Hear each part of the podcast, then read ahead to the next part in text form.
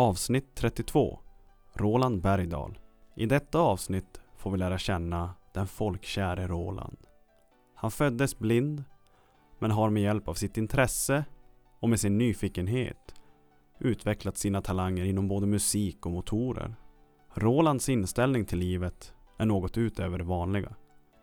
Och då pratar jag om positiviteten och möjligheterna vi har att faktiskt göra någonting bra av vår tid här på jorden. Ett exempel från avsnittet är att en kille frågade Roland hur det känns att vara blind. Vilket han svarade Hur känns det att ha 200 miljoner på banken då? Det visste ju killen såklart inte. På samma sätt som Roland inte vet hur det känns att kunna se. Han gör det bästa av situationen och han går sin egen väg. Inspirerande avsnitt, minst sagt. Här kommer han. Varsågoda. Shining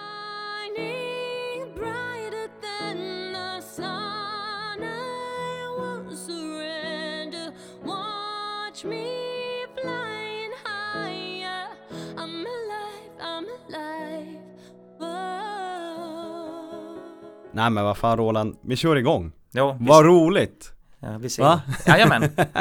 Eh, jag tänkte att, alltså jag är jätteglad av, av Mys tips. Jag, jag tänkte jag läser för dig vad hon skrev åt mig. Ja, Jag kom på en supertanke om vem du borde ha med i podden. En talang i både musik och meka skotrar. Och du har även den bästa radio, radiorösten. När han spelade piano, mitt favoritljud, säger My då, så stod jag och lyssnade och han kände alltid på ens ansikte och hår när man möttes. Ring Roland. ja, ja. Så, eh, och, och jag vet ju vem du är sen tidigare, alltså ytligt. Jo, jo det är klart. Jag, har ju- jag har ju känt. Men eh, det känns som att folk känner dig Roland. De gör ju det. Och för de som inte vet vem du är, vem är Roland? Vem jag är? Ja, Precis. precis då. Jag heter ju Roland Bergdahl då. Och är 44 år gammal. Och har bott i Kiruna sedan jag var, ja, sedan jag var nyfödd så att säga. Föddes i Gällivare BB men har bott i Kiruna. Och såklart som jag tror att alla känner till så är jag synskadad, helt blind sedan födseln och det tror jag också att de flesta vet om. Okej. Så det brukar vara lite det där att ibland när jag träffar folk så säger de hej och så säger de mitt namn då. Hej Roland säger de. Ja, vem är du? Ja, du känner inte mig, säger de. Nej, men det är ju bra att, med att du känner mig, brukar jag kontra med då. så att eh, det blir väl lite så. Och så är vi inte så många här i Kiruna. Vi är väl drygt, är vi mellan 18 och 20 000 medborgare skulle jag. Ja, kanske i hela kommunen. Ja, så i hela Kiruna kommun då. Ja, precis. Undrar hur många det är. Vad kan det vara i stadskärnan? Ja, det 13, kan det vara. 12? Ja, men ja, jag är inte riktigt uppdaterad på det hur många det kan vara där just. Men, men Mm. någonstans där och det är klart att då, då sticker man väl ut lite extra kanske. Men vet du vad jag tänker när vi ändå, när, när du liksom tar upp det att du har varit blind från födseln? Ja, För det kanske kan vara det folk undrar. Jag visste ju till exempel inte att du har varit blind så länge. nähä. Eh, men det är liksom en medfödd Det är medfött ja. och, och eh, egentligen hur har det präglat dig och ditt liv? Ja, hur har det präglat mig och mitt liv egentligen? Det är svårt att säga för jag har inte haft något att välja på. Nej. Så att, eh, och det har väl liksom varit så, jag, jag tänker bara för min situation då så, så jag växte ju upp och, och gick ju i vanlig klass och i vanlig skola och, och så där så att eh, för om vi går långt tillbaka så hade de med specialskolor, man åkte till Stockholm och, och gick en, en skola där, där det bara var blinda elever integrerat så att säga. Mhm, mm. Och eh, nej, under min tid då, när jag växte upp så var inte det aktuellt. Så att jag hade ju lite hjälpmedel så där. Jag hade ju några blindskriftsböcker, de är inte aktuella idag. Idag är ju allting på, på dator och så vidare. Men, men då var de ju väldigt aktuella. Vad är en blindskriftsbok för någon? Det är istället för att du har vanliga bokstäver så har du prickar som du läser med fingrarna. Och då har du sex stycken prickar och till exempel från 1 till 6 då 1, 3, 5. Den kombinationen det blir bokstaven R till exempel. Mm. Och 1, det. 4, 5 det blir ett D och, och så ska man då kombinerar man det där och läser med fingrarna. Nackdelen med det, det är ju det att en, en vanlig bok som du läser den blir ju 30-40 stycken permar i blindskrift så det är ju inte praktiskt på något sätt för att det kommer ju Mm. ta väldigt mycket plats. Så Ja, det är ju Ja men precis. det är ju liksom ingenting som i, i dagens läge går ju inte. Så att nu är ju allting på dator och jag menar har du en modern dator idag så kan ju alla både datorer och smart telefoner av olika slag, alla de har sådana inbyggda talstödsprogram som du kan använda. Mm. Tekniken går ju framåt och den Jo, är den förmodligen det. Och- lättare idag. Jo, för första datorn jag fick, den fick jag 88, hösten 88 fick jag. Och man var liksom tvungen att kombinera den med massa ljudkort och alla möjliga saker för hundratusentals kronor för att få den att läsa liksom en rad på en skärm. Idag kan du bara ha det i din vanliga dator. Så tar du Windows 10 eller nyare kan alla de prata med ett visst kommando. Mm. Så att det har ju anpassats och blivit mycket bättre måste man väl säga. Ja, och, och sen tänker jag tidigt när du är liksom, när man, när man går dagis, när man ska börja kanske fritidsverksamhet, liksom hur, hur är livet som liten att men inte ha synen där? Jag tror att eh, som liten så tror jag nästan att det är lättare när man blir äldre för man liksom lever ju bara i nuet. När du är 3, 4, 5 år va, då får du din favoritmat, då är du ju nöjd. Ja. Får du godis på det, det är ju nästan som, alltså då, då är det ju ännu roligare. så att eh, jag tror man reflekterar över det kanske när man blir lite äldre. Och sen en sak som jag tycker är väldigt viktig, nu kommer jag säkert få höra att jag, att jag har sagt det, men det här är just att jag fick gå upp i vanlig klass och det liksom det är det absolut bästa du kan göra. Mm. För att börjar du integrera blinda, döva i särskilda grupper, då kommer du få igång någonting som gör att alltså, du kommer aldrig kunna anpassa dig till ett vanligt samhälle, tror jag. Mm. Kanske till en viss del. Vi, vi får aldrig glömma bort att världen runt om oss, den är seende. Och vad är ditt val? Jo, det är anpassa dig. Mm. Eller bli helt utanför. Jag menar, när, när vi växte upp och, och, och mina kompisar tog körkort, då köpte jag mina första bilar och la mig under dem och började skruva i bilar. Och sen hade jag chaufförer som körde när bilarna var färdiga. Så jag hade ju som inget val. Jag var ju tvungen att anpassa mig till Kanske inte 100% går ju inte. Körkortet, det, det vart ju aldrig av att ta av naturliga skäl. Men jag menar, så gott det har gått. Mm. Och där någonstans tror jag att man måste, för de flesta gränser sätter du själv. Mm. Viktigt att du säger Jo, det. För det- det är så jäkla sant. Det är så. Jag menar hur många, när jag sa när jag var i 13-14 år gammal och, och de frågade vad ska du utbilda dig? Ja, jag ska bli fordonstekniker. Du är inte klok sa de, hur ska det gå till? Ja, det vet jag inte hur det ska gå till, men det ska nog säkert gå på något vis tänkte jag. Nu vart inte jag det, jag gick eh, två veckor på det och sen gick jag två veckor kon- konsumtionslinje som det hette då på, det var ju tvååriga utbildningar på den tiden. Alla gymnasieprogram var ju två år. Så att eh, det vart inte, jag provade på fyr, eller fyra veckor och två veckor på fordons och två veckor konsumtions men det vart inte mer än så, min gymnasiegång. Okej, vad gjorde du sen då? Utan sen så, då bestämde jag att jag ska läsa svenska, engelska, matte på gymnasiet. Och sen fick jag komma till en som hette Anders Mettevainio. Han kanske lyssnar nu om vi har tur, jag vet inte. Ja. Han eh, var ljudtekniker på Sameradion. Som numera hette, eller det hette till och med då Sveriges Radio. När jag kom dit 1992. Och eh, då, ja då fick jag en, en praktik där och satt, hålla på som ljudtekniker. För det har ju alltid varit min dröm. Som musiker och har ju även lite kunskap inom producentområde liknande. Och eh, gillar väl och sjunger väl en, en del också. På min både fritid och på bröllop och andra tillställningar och liknande. Och så att eh, det har ju alltid varit min. Men då fick jag en praktikplats där. Och jag var där först i fyra veckor. Och så frågade han liksom mig att hur trivs du? Ja, jag trivs bra. Så gick det, och det här kommer jag ihåg som igår alltså. Det gick tre dagar, måndag, tisdag, onsdag, torsdag. Då får jag en nyckel i handen. Så frågade jag vad ska jag med den där till? Ja, du är morgonpigg. Nej, så att Anders inte är morgonpigg. Jag vet inte, men, men eh, om jag måste och jag engagerar mig så är jag morgonpigg. Det är bra. 10 i sju går sändningarna igång över hela Sverige. Kvart i sju så sätter du dig vid mixerbordet och du ska se till att du får ut de här sändningarna. Annars blir det tyst i radion. Och jag tänkte, herregud alltså, vad händer om jag gör fel nu? Vad kommer hända då? Jag kommer bli ökänd i hela landet eh, runt för att det vart tystmannen som fick radion att tystna. Nej, jag tänkte att det här ska nog gå, men jag, var, jag kan säga att jag var både morgonpigg och jag var nervös. Och så ringde han upp mig då halv sju. Och jag var ju, jag var ju på radion redan då. Ja, jag, ska, jag sitter hemma och lyssnar nu tio i sju. Ja, ja, ja, tänkte jag.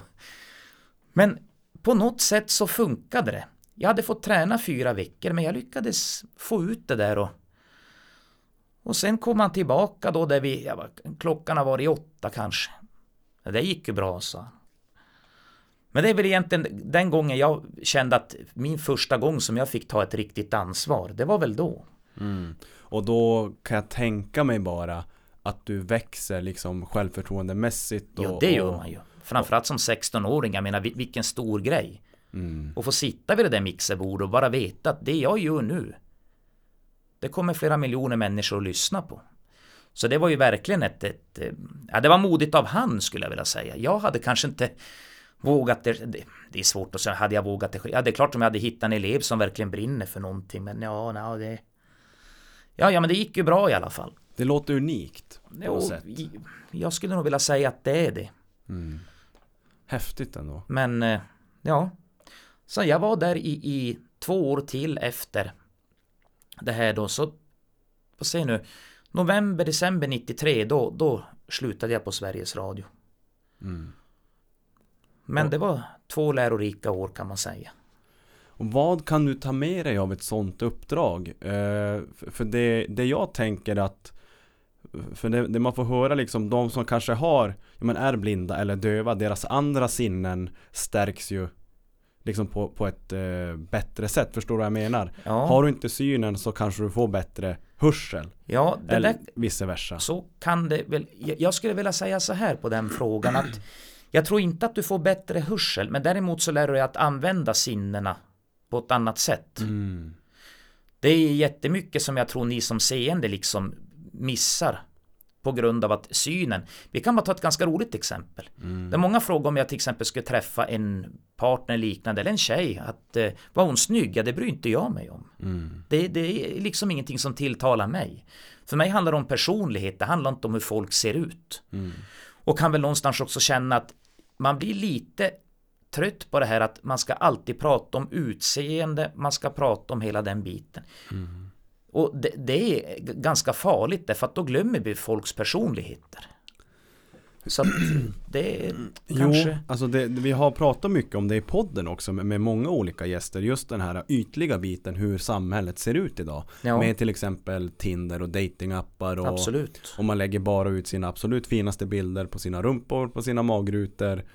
På, när man är fin i håret och sådär. Ja. Och så träffas man och så ligger man och sen så glömmer man resten. Alltså Jo. liksom det, det är bara så så, så, så ytligt, he, hela den biten.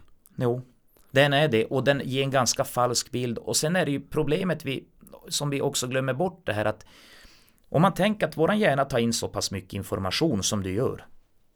De säger det att vi är inte skapta ens för att kunna ta upp all den här informationen. Mhm. Och det kommer göra att när du till exempel eh, om du till exempel tänker att nu har jag varit och ätit min lunch, nu ska jag ta en middagsvila helt enkelt. Mm. Och du tar middagsvilan, precis du ska blunda till, då plingar det till i telefon. Det aktiverar samma system i din hjärna som att nu kommer lejonet och nu ska jag springa från lejonet. Så du kan ju förstå vad många lejon du springer ifrån under en dag. Fan vad bra sagt. Alltså Ja, det, så- ja Precis, och, och det Alltså just den här telefonen, den är väldigt Jag tror många Men säg att vi har en Om jag har en kompis som har så höga mål och drömmar Men han, han har liksom limmat fast den här jävla telefonen i handen Mm. det, Alltså det kan vara ett hinder är- Att han uppnår sina mål Så är det definitivt. Och just det att inte, för jag brukar säga absolut, tekniken är jättebra. Det är bra att den finns. Men vi måste också någonstans våga vara lite, allt som står på internet, det är inte sant. mm. Och där har folk mycket att lära. För att man måste också själv, låter det rimligt? Kan det stämma? Och jag kan bara, om jag tänker på mig själv att när jag växte upp så fanns det inte ens internet. Mm. Och det jag kan märka lite grann att om man lyssnar på många människors erfarenhet som man pratar om idag så låter det väldigt inläst för många. Mm. Det är inte självupplevt utan det är upplevt bakom en skärm. Mm. Och det blir en viss skillnad. Så det kan jag, sen är det väl inte bara på ondo det här med internet. Nej Men så länge man liksom kan hålla det på en bra nivå. Och det är ju det som är det svåra För många Det är det. mm. Det är det och, och jag tror att eh, jag såg faktiskt en positiv sak. Jag jobbade på Ungdomens hus. Jag slutade nu i den 6 maj slutade jag. Jag jobbade där i två år. Och de som är födda på 2000-talet och framåt är inte alls lika inspirerad och imponerad av den här tekniken. De är mycket lättare att prata med. De är mycket med i, ver- mer, med i verkligheten på ett helt annat sätt. Tjejerna lärs, tyckte om, vi hade såna här epa-traktorskruvarkvällar. Jag var ute med dem och de hade epa-traktorer och de fick fara och skita ner sig i de där och, och hålla på och skruva. Och jag, jag tror att det är så här, när man pratar om det här med internet och allting, de som föddes på 90-talet, för dem var det nyhetens behag. De var med i precis i revolutionen då allting hände. Då allt det med internet kom. De som är uppföd, liksom föddes på 2000-talet. Det, det fanns redan för dem. De föddes tekniken fast. Ungefär som att jag och du går och tittar på hjulet. Hjulet är runt. Fantastiskt.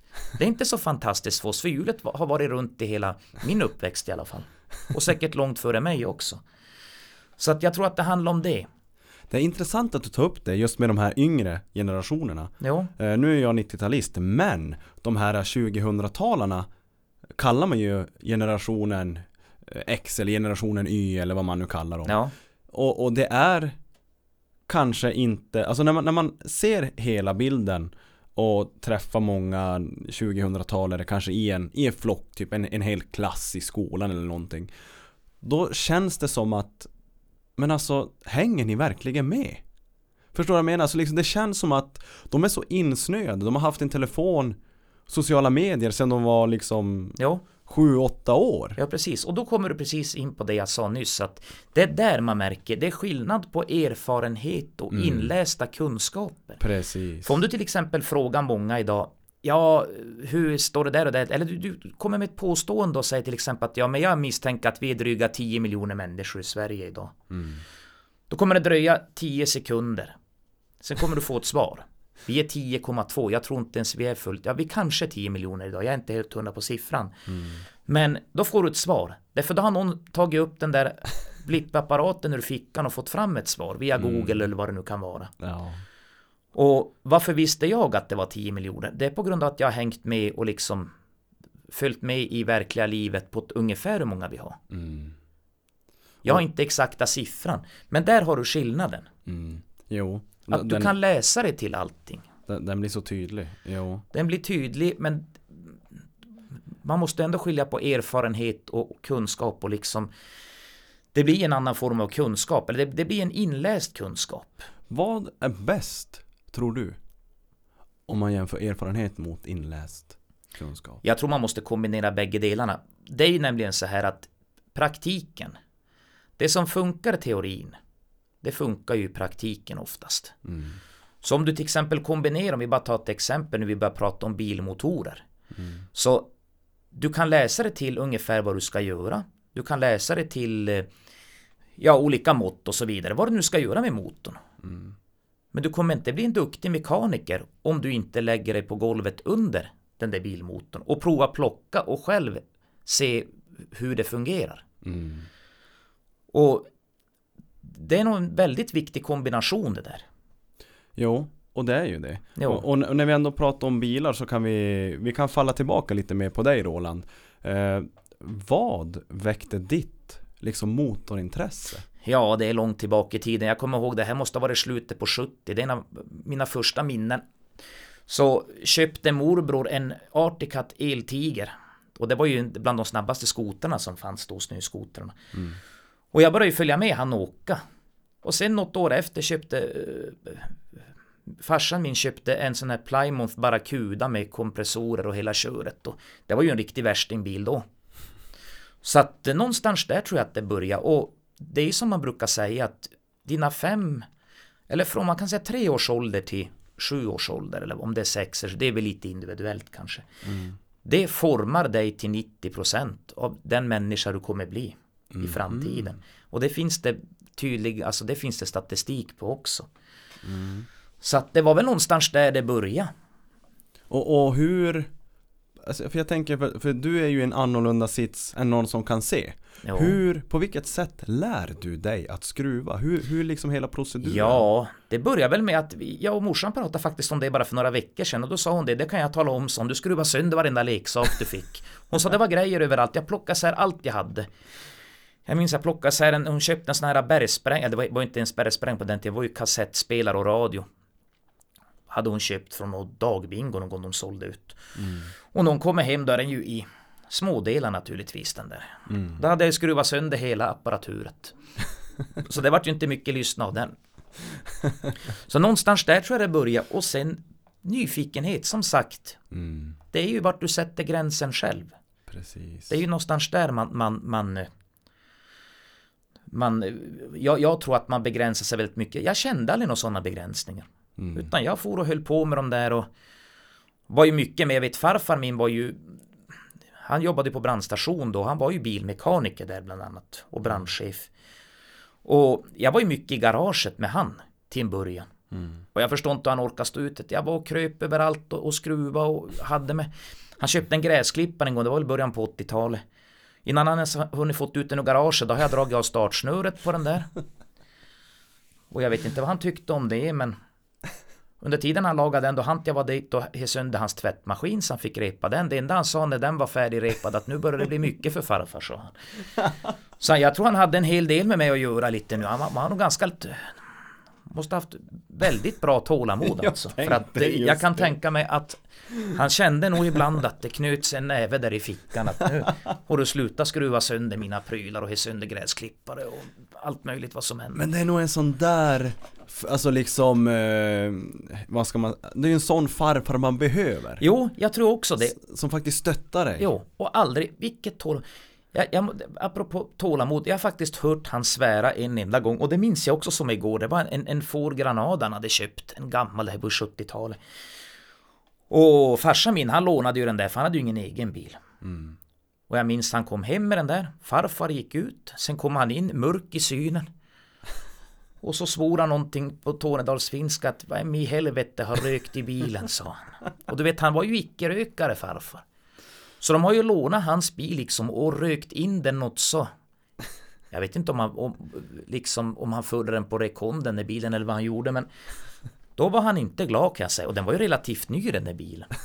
Så då hade de suttit och åkt runt kväll efter kväll och rökt i bilen och det, det tyckte han inte om. Så det enda gången jag hört han svära det var då. Det var liksom hans gräns att säga. Men var inte den, var, var den eh, bilen en typ lite lyxigare bil på den På den tiden var det ju det. Den hade ju, den hade ju varvräknare som standard och den hade ju sån takkonsol där man såg när kylvätskan behövde fyllas på. Mm. Det, var, det fanns olika granader. Han hade den lite enkla. Det fanns ju även den med Recado-stolar och elstolar. Men den kom på 80-talet. Den här, jag tror det var en 76 han hade. Mm. Men alltså absolut, det var ju en finare bil. Mm. För sin tid, sin årgång. Och den här var ju nästan ny. Så att eh, han var, det var ju hans ögonsten. Och jag vet, jag skulle alltid, och han var väldigt så här, han tog hand om allt. Till och med cyklarna smorde han. Jag menar, vem idag plockar lös en kedja och lägger i en panna och kokar en kedja i olja? Det gör man ju inte. Man slänger ju hela cykeln och köper en ny. Mm. Så, så han var väldigt sådär och skulle ta hand om alla grejer som, som han ägde. Mm. Och jag har ju fått lite, man skulle vilja säga skada av det där själv också för att jag är lite likadan. Jag plockar isär allt som går sönder och ska försöka fixa till och jag har mycket gamla prylar kvar. Jag har massa sådana gamla bergsprängare från 80-talet, JVC och allt vad de heter. Mm. Med kassettspelare kvar. Jag har även en lite nyare modell där man kan koppla in och blåtand och det här moderna så att säga. Mm. Jag är inte så mycket för den tekniken faktiskt. Okej. För jag tänker mig att, och nu kommer jag säkert få skäll igen, men jag tycker ändå att det, för att du kan aldrig få så bra ljud som du får på en vanlig vinylskiva. Mm. Du kan, aldrig, du kan aldrig uppleva det ljudet och framförallt i dagens format där du komprimerar ner det till MP3 och allt vad det heter. Mm. Och när du komprimerar det betyder att du tar bort en del av ljudet. Mm. Man kan lätt säga att om du har fem meter boxerlina och kortar utav den så blir den ju inte fem meter lång. Mm. Låten, någonting måste du ju plocka bort. Mm. I och med att du gör en komprimering av ljudet. Så att jag vet inte, lyssnar jag på låtar som jag växte upp med, du vet på den tiden gick man ju med de här Sony Walkman, det var ju såna här Just det. freestyle man hade i öronen. Ja. jo. Så har jag letat upp ibland samma låt jag lyssnar på då, på till exempel då Youtube eller vad det nu kan vara. Mm. Och får ju en chock alltså. För det är ju, alltså ljudkvalitet är ju bedrövligt. Det går inte att jämföra med hur det lät på ett gammalt kassettband och i en Walkman man hade i öronen. Mm. Du hör ju att det är komprimerat och det låter ju helt annorlunda. Vad häftigt att du, att du liksom kan Att det är så stor skillnad liksom Oj då, enorm skillnad. Jag lyssnar faktiskt på en Faster hon har gamla vinylskivor kvar och hittade en gammal King Wild-platta. Det är en artist jag har följt sedan jag växte upp. Hon började väl där i början på 80-talet. Kids in America är väl hennes största hit. Så jag hittade en gammal platta då med henne. Och när jag satte på den på hennes eh, vinylspelare. Jag hörde instrument som inte ens fanns på digitala inspelningen. Alltså det, det är så mycket ljud som försvinner. Vad häftigt Det är mycket frekvenser. När, när du, om du till exempel tar ett kassettband och på den tiden, jag vet inte om du kommer ihåg det, men då fanns det den här Dolby-funktionen Mm. som tog bort bruset. Prova någon gång göra ett experiment. Kör samma låt och så trycker du på Dolby. Så ska du höra hur mycket frekvenser som också försvinner. För att bruset är också ett frekvensområde. mm. Och filtrerar du bort det så måste du filtrera bort någonting annat också. Så varav därför så får du bästa ljudet på en vinylskiva. Skulle du vilja säga att den musik som görs idag Låter bättre än den som gjorde förut? Eh, det skulle jag nog inte vilja påstå. Därför att den musik som görs idag, den görs ju också digitalt. Mm. Och du kan få bra ljud även där. Sen jag som gammal entusiast av musik som växte upp med, med både hårdrocken och, och eurodiscon och italiadiscon och allt vad det hette på 80-talet, 90-talet. Musiken då, det var ju ett konstverk. Musik då, det var ungefär som en konstnär som målade en tavla eller någon som ville uttrycka någonting. Musiken idag, den går inte riktigt ut på det. Jag tror att musiken mycket idag går ut på att tjäna pengar och sälja och få så många visningar som möjligt. Mm. Det har alltså blivit en pengarindustri. Mm. Och jag tror om man gör om konsten och människans uttryck till en pengarindustri så tror jag att vi kommer få en helt annan produkt. Och det är ju lite tyvärr det jag kan märka idag. Att det är väldigt, alltså det, det, det styrs mer av pengar än, än liksom av ett konstverk. Och jag tycker musik ska vara ett konstverk. Mm. Helt klart För i början, i grund och botten så är det ju det. Och det är många som säger, som är i din ålder Att vi kommer aldrig få ett 80-tal i musik igen Nej, det kommer vi inte få. Liksom allt som gjordes då och, på sättet det gjordes Jo. och, och hur det låter Och lyssna på en 80-talslåt. Vad stort det låter. mm. Alltså, vilket, alltså vilken produktion, vilken... Det låter som att det är en hel ekande orkester. Mm. Och så går du bara in på slutet av 90 så hör du direkt skillnaden på ljudet. Vad kom slutet av 90? Ja, det var ju då när eurodiscovågen hade gått över och vi började komma på de här Britney Spears och vi började komma på hela den här vågen då med de här pojkbanden. Pojkbanden, de, Backstreet de Boys första var ju de här uh, Missionary Freiheit hette de var ju på 80-talet. mm. Och sen efter dem då kom ju de här New Kids on the Block och vi hade Just um, ja. East 17 och det var ju de här första pojkbanden som började dyka upp där. Mm. Och sen efter det då alltså övergången då från sen kom ju eurodiscon. Ja. Det var ju Snap och det var E-Type och det var hela den här biten. Dennis Pop, det vet ju alla vem det var. Det var han och Max Martin som började producera. mm. Och efter den då, då kom vi in på den här som jag brukar kalla moderna poppen, populärmusiken. Mm. Och där någonstans du en förändring. En stor förändring. För jag menar, även om eurodiscon sa att det är bara dunk, dunk, dunk, men lyssna på en gammal Dennis Pop-låt. Första plattan av E-Type. Så märker du vi- vilket arrangemang det är i musiken. Och pratar man om E-Types musik så är det, och eurodiscon överlag. Ja, vi kan rabbla upp hur många band som helst, men det kanske inte är relevant. Men det är så nära hårdrocken du kan komma. För det bygger egentligen på hårdrocken i grund och botten. Om du lyssnar på syntarna på Europes eller Whitesnake eller eh, ja, allt vad de banden nu hette Return och allting. Och så jämför du med hur melodislingan är uppbyggd på 90-talet. Mm. Så är det väldigt likt, väldigt besläktat. Och det, nu är det säkert många hårdrockare som tycker att ja, så är det inte alls det. Men då kan jag bara säga, sätt er och lyssna. Och begrunda själv, kan det ligga någonting i det? Jag blev intresserad för jag måste fan göra det sen Ja, det tycker jag du ska prova. Prova till exempel som Culture Beat, det var ett band som hade mycket de här 80-talssyntarna. Mm, Så jämför du det med en Queen-inspelning till exempel. Eller en Europe hade mycket det där. Whitesnake hade mycket. Alla de här hårdrocksbanden. Mm. hade väldigt mycket av det där. Genesis var ett band jag följde mycket, för jag kommer ihåg att just Phil Collins fastnade jag för redan som liten. Mhm. Jag minns när han släppte sin låt In the Air Tonight. Oh, ja. Och jag vet inte men Sen ända sen dess har jag nog följt ju- just bandet Genesis. Sen gjorde ju han mycket soloprojekt på sidan om där och hoppade in och ut ur bandet. Och, och Genesis det var väl egentligen Peter Gabriel som, som bildade bandet från början men, men men i alla fall då så det, det fastnade jag. Jag växte ju upp mycket och Europe växte jag ju upp med. Ända sen deras, jag tittade faktiskt när de var med i Rock-SM 82 på Lucia-vakan. Så var de med där och Jon Norum skulle spela. Och gitarren gav mitt under, strängarna på gitarren släpper mitt under direktsändningen. Oj. Så han fick gå in och försöka stämma. Men de vann ju det där Rock-SM 82.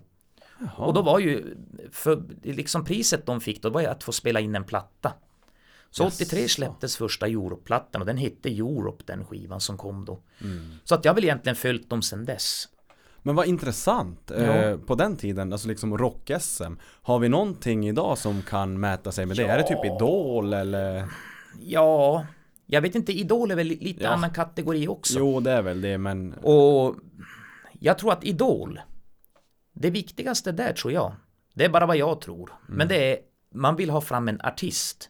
mm. Man är inte, inte kanske så intresserad av en duktig musiker, en gitarrist eller en sångare av, av, av rang, utan det är en artist i första hand man vill ha fram. Mm. Så att eh, för de som ska bli artister, Idol, jättekul. Absolut, men ingenting jag själv hade satsat på. Vilket Nej. jag har fått mycket skäll av både morbröder och kompisar och liknande för att jag aldrig har sökt dit. Men jag har alltid sagt det, jag vill vara en musiker, jag vill inte vara en artist. Det kanske inte är fel att, vara, att kombinera de två. Men eh, som sagt, för mig är musik ett konstverk. Ett artisteri, det, det, det är någonting annat. Va? Det kan vara vad som helst, det kan vara skådespeleri eller komiker eller vad, vad du än väljer. Mm. Men det är någonting man bygger liksom inifrån. Det, det, du har en låga inom dig. Och liksom, och du, du hittar din väg, du skapar din egen väg Precis, där anser jag att musik, då är vi på samma våg. Det är det som är musik. Precis. Ett konstverk. Sen behöver du kanske inte göra texter om det själv, men du ska ha något att uttrycka. Precis. Och som liksom, tänker jag, i alla fall berör. Texter, alltså jag, Ja. jag, jag lyssnar mycket texter. Ja, det är ju jätteviktigt. Men samtidigt så kanske, så tror jag det också så att du kommer aldrig bli berörd av en text om du inte gillar låten. Så är det. Du kommer inte lyssna på texten om du inte tycker om musiken. Melodier är ju också ruskigt Det är och framförallt de små utsticken i en låt. Mm. Det är det som bygger hela låten. Mm. Tänk dig en, en, en gammal 80-talsklassiker där du tar bort det här sjungande syntljudet i bakgrunden. Det blir inte mycket kvar av den låten. Mm. Utan just den där synten, det är ju den som bygger det mesta. Fan vad häftigt. Så vad kul det- att vi hamnar på det spåret. Jo, det, för det är, tänk på det. Lyssna på en hårdrockslåt och så lyssnar du vart synten kommer in. Ja. Så ja, får du höra vi- vilken uppbyggnad det blir på låten. Ja, jag, jag litar på dig. Jag ska också kolla Ja. det sen. Sen, sen kan ju alla tycka olika. En del tycker att det bästa som finns det är svensk hiphop. Men, men, men, eh, men eh, alla har vi olika musiksmak, så är det ju. Och det är tur det. Jo, Det är ju faktiskt så att tur jag det. tycker inte en tävla i musik, det måste vara väldigt svårt. Sa inte Ted Gärdestad det? Ja, och det hade han i så fall förbannat rätt i. För jag menar, det, det, det är jättesvårt. För det du tycker är bra kanske jag tycker är bedrövligt. Mm. Lyssna på musik som är konstverk. Du kommer inte förstå en ton av det. Mm. Det finns inget, alltså Medan en som gillar att analysera det, han kanske får nästan en psykedelisk upplevelse att höra konstmusik. Mm. Så att hur tävlar man i musik? Det, går inte. För mig är det, är, är det lite Jag har lite svårt att förstå det men samtidigt så verkar det ju vara en bransch som, som fungerar och folk vill ju tävla i det så att det går väl uppenbarligen. Jag är väl bara för gammal för att begripa det kanske, det kan vara så. Call me a bummer. I don't wanna be that way anymore. This life that I've been living, living without color, ain't a life worth living. Men din uh, idolresa som aldrig var en idolresa Har du någon gång funderat på att söka till Idol när liksom Nej. Jag var faktiskt, det var därför vi kom in på Phil Collins här, för att eh, när jag var 17-18 år så hittade jag en gammal Genesis-platta med en låt som heter Into Deep för övrigt som du kan kolla in och den är, jag tror plattan kom 86, 87. Och jag vet inte med någonting efter målbrottstiden där och så började jag tänka, gud vad det är roligt att sjunga. Och ju högre man får ta i, desto roligare var det. Men jag var ju glad så länge ingen hörde, så jag gick ut i bilen och satt mig på kvällarna och öste på och satt och skrek där. Och, och jag kommer ihåg att farfar en gång, han, jag bodde mycket hos dem då. Och han hade ju eget hus. Så jag bodde mycket där och då gick jag omkring och sjöng där på övervåningen. Och jag vet, han, han kom in en gång farfar, så sa han åt mig, Hörru du, att om du ska skrika så där kan inte du gå in i bastun och träna då? För att jag hör ju inte Nordnytt på tv om det var, det var något, något, något program där som han Han tyckte jag störde han lite grann där. Och sen då så var jag väl 17, 18. Jag kanske var, jag, jag var någonstans där när man hade liksom mognat till och Mm. och så råkade jag bara köra just den här Into Deep. Jag sjöng den faktiskt på min mormors, jag kommer inte ihåg hur många år hon fyllde, för jag minns inte vilket exakt år det var. Och då hade just det Sikta mot stjärnorna börjat sändas i TV4. Jag tror att det var 93 94 var starten för det, 94 måste det ha varit. Och då var det en bekant till min mormor som sa Du låter ju precis som Phil Collins. Ska du inte vara med Sikta mot stjärnorna? Nej, det vill ju inte jag då. Jag vill ju helst att ingen skulle... Jag sjöng ju aldrig så att folk hörde. Där till en början. Men var alltid intresserad av just det här att... Just att man... Att, eh, man ska kunna komma så högt som möjligt fast man använder sin hela röst. Om du lyssnar på många av de här moderna artisterna så sjunger de mycket falsettsång. Eller som eh, sångaren i, vad heter han? Olle Jönsson sa i, i vad heter de? Lasse Stefans, kastratsångarna. De, de låter som kastratsångare sa han. Det var hans uttryck på det här, de som sjunger mycket i falsett. Och Ja, det, ja. har det, ju, det började ju med Bee Gees och sen rullar det bara vidare med Men det har aldrig intresserat mig. Utan hur man kan komma så högt som möjligt med hela sin röst så att säga. Och det är ju liksom Hårdrocken är ju ett bra exempel på det. Men det, just i hårdrocken Det är väl många som kanske kör lite falsett också där va? Ja. Även från förr? Jo, fast Eller? inte på samma sätt. Okej? Utan de använder ju hela rösten till 80-90%. Ja Och, Och- sen då de här höga höga Ja, precis. Och då kommer vi faktiskt tillbaks till, till en grej här. Sikta mot stjärnan. Det var en kille och det här var två år senare. Då gick han in, han skulle ju Whitesnakes, Here I Go Again skulle han sjunga. Mhm, Och jag tänkte, hur ska detta gå? Och jag satt och lyssnade. Och när han kom till slut, slut av låten, han går som högst. Mm. Då satt jag bara och tittade rakt in i tv. Hur är det möjligt? Det, det kan inte vara möjligt. Och då hade vi en av de här som bedömde då musiken, Ingela Pling Forsman. Det var ju hon och Lasse Holm och så var den här skribenten Lasse Andrell, jag vet inte om han jobbade för Aftonbladet då eller vad han gjorde. Och då sa hon ju det, Ingela Pling Forsman, att det ska vi ha klart för oss. Att en hårdrockare är en fruktansvärt duktig sångare. Till exempel Bruce Dickinson från Iron Maiden, han är operaskolad från början. Han har skolat sig klassiskt, Jaså? till exempel. Ja. Så att då, och det hade jag misstänkt hela tiden. Att det måste ligga mycket teknisk träning bakom det hela. Mm. Ja förmodligen Ja, Ja men det är häftigt så att eh, jag vet inte, det var väl Men nej, vad det gäller att söka till sådana där saker så jag har aldrig varit riktigt intresserad utav det. Kanske någon gång att man har kommit på tanken så men, men men, men du nämnde väl att du har sjungit på någon fest eller bröllop? det har jag gjort eller? men det var lite mer på senare tid. Okej Och det var också en, en, en liten häftig grej. För på, när jag flyttade från Jukkasjärvi, jag bodde där i två, när jag flyttade upp till Glaciären, då började jag en som heter Mattias Eriksson umgås. Och de spelade i ett band då som heter Kirunas Pärlor. mm. Och jag följde med dem ibland. För jag spelade ju piano och trummor från början. Det var ju det, det jag började med. Piano som liten och sen gick jag några trumlektioner där under tidiga tonåren och, och sådär. Och då satt jag och spelade trummor. Och så varje gång refrängen kom, det var faktiskt en gammal Creedence-låt som vi spelade för skojs skull då. Så jag råkade bara sjunga med i refrängen. Vilket resulterade i att eh, han som hade hand om liksom det tusen toner. Han hade precis gått förbi trumsetet då och hört det där och sa det, hörru du, inte visste jag att han vid trumsetet kunde sjunga. Så att för mig var det liksom bara, jag vet inte om det, det var då ingenting som var tänkt från början. Jag visste ju att jag tyckte det var roligt. Men jag gjorde ju aldrig något band eller liknande. Nej Så att eh, det var väl lite sådär, jag har väl aldrig Men jag har ju aldrig haft problem att synas och prata liksom så. mm. Men aldrig haft det där behovet kanske att precis. jag måste synas överallt eller få Precis. uppmärksamhet så.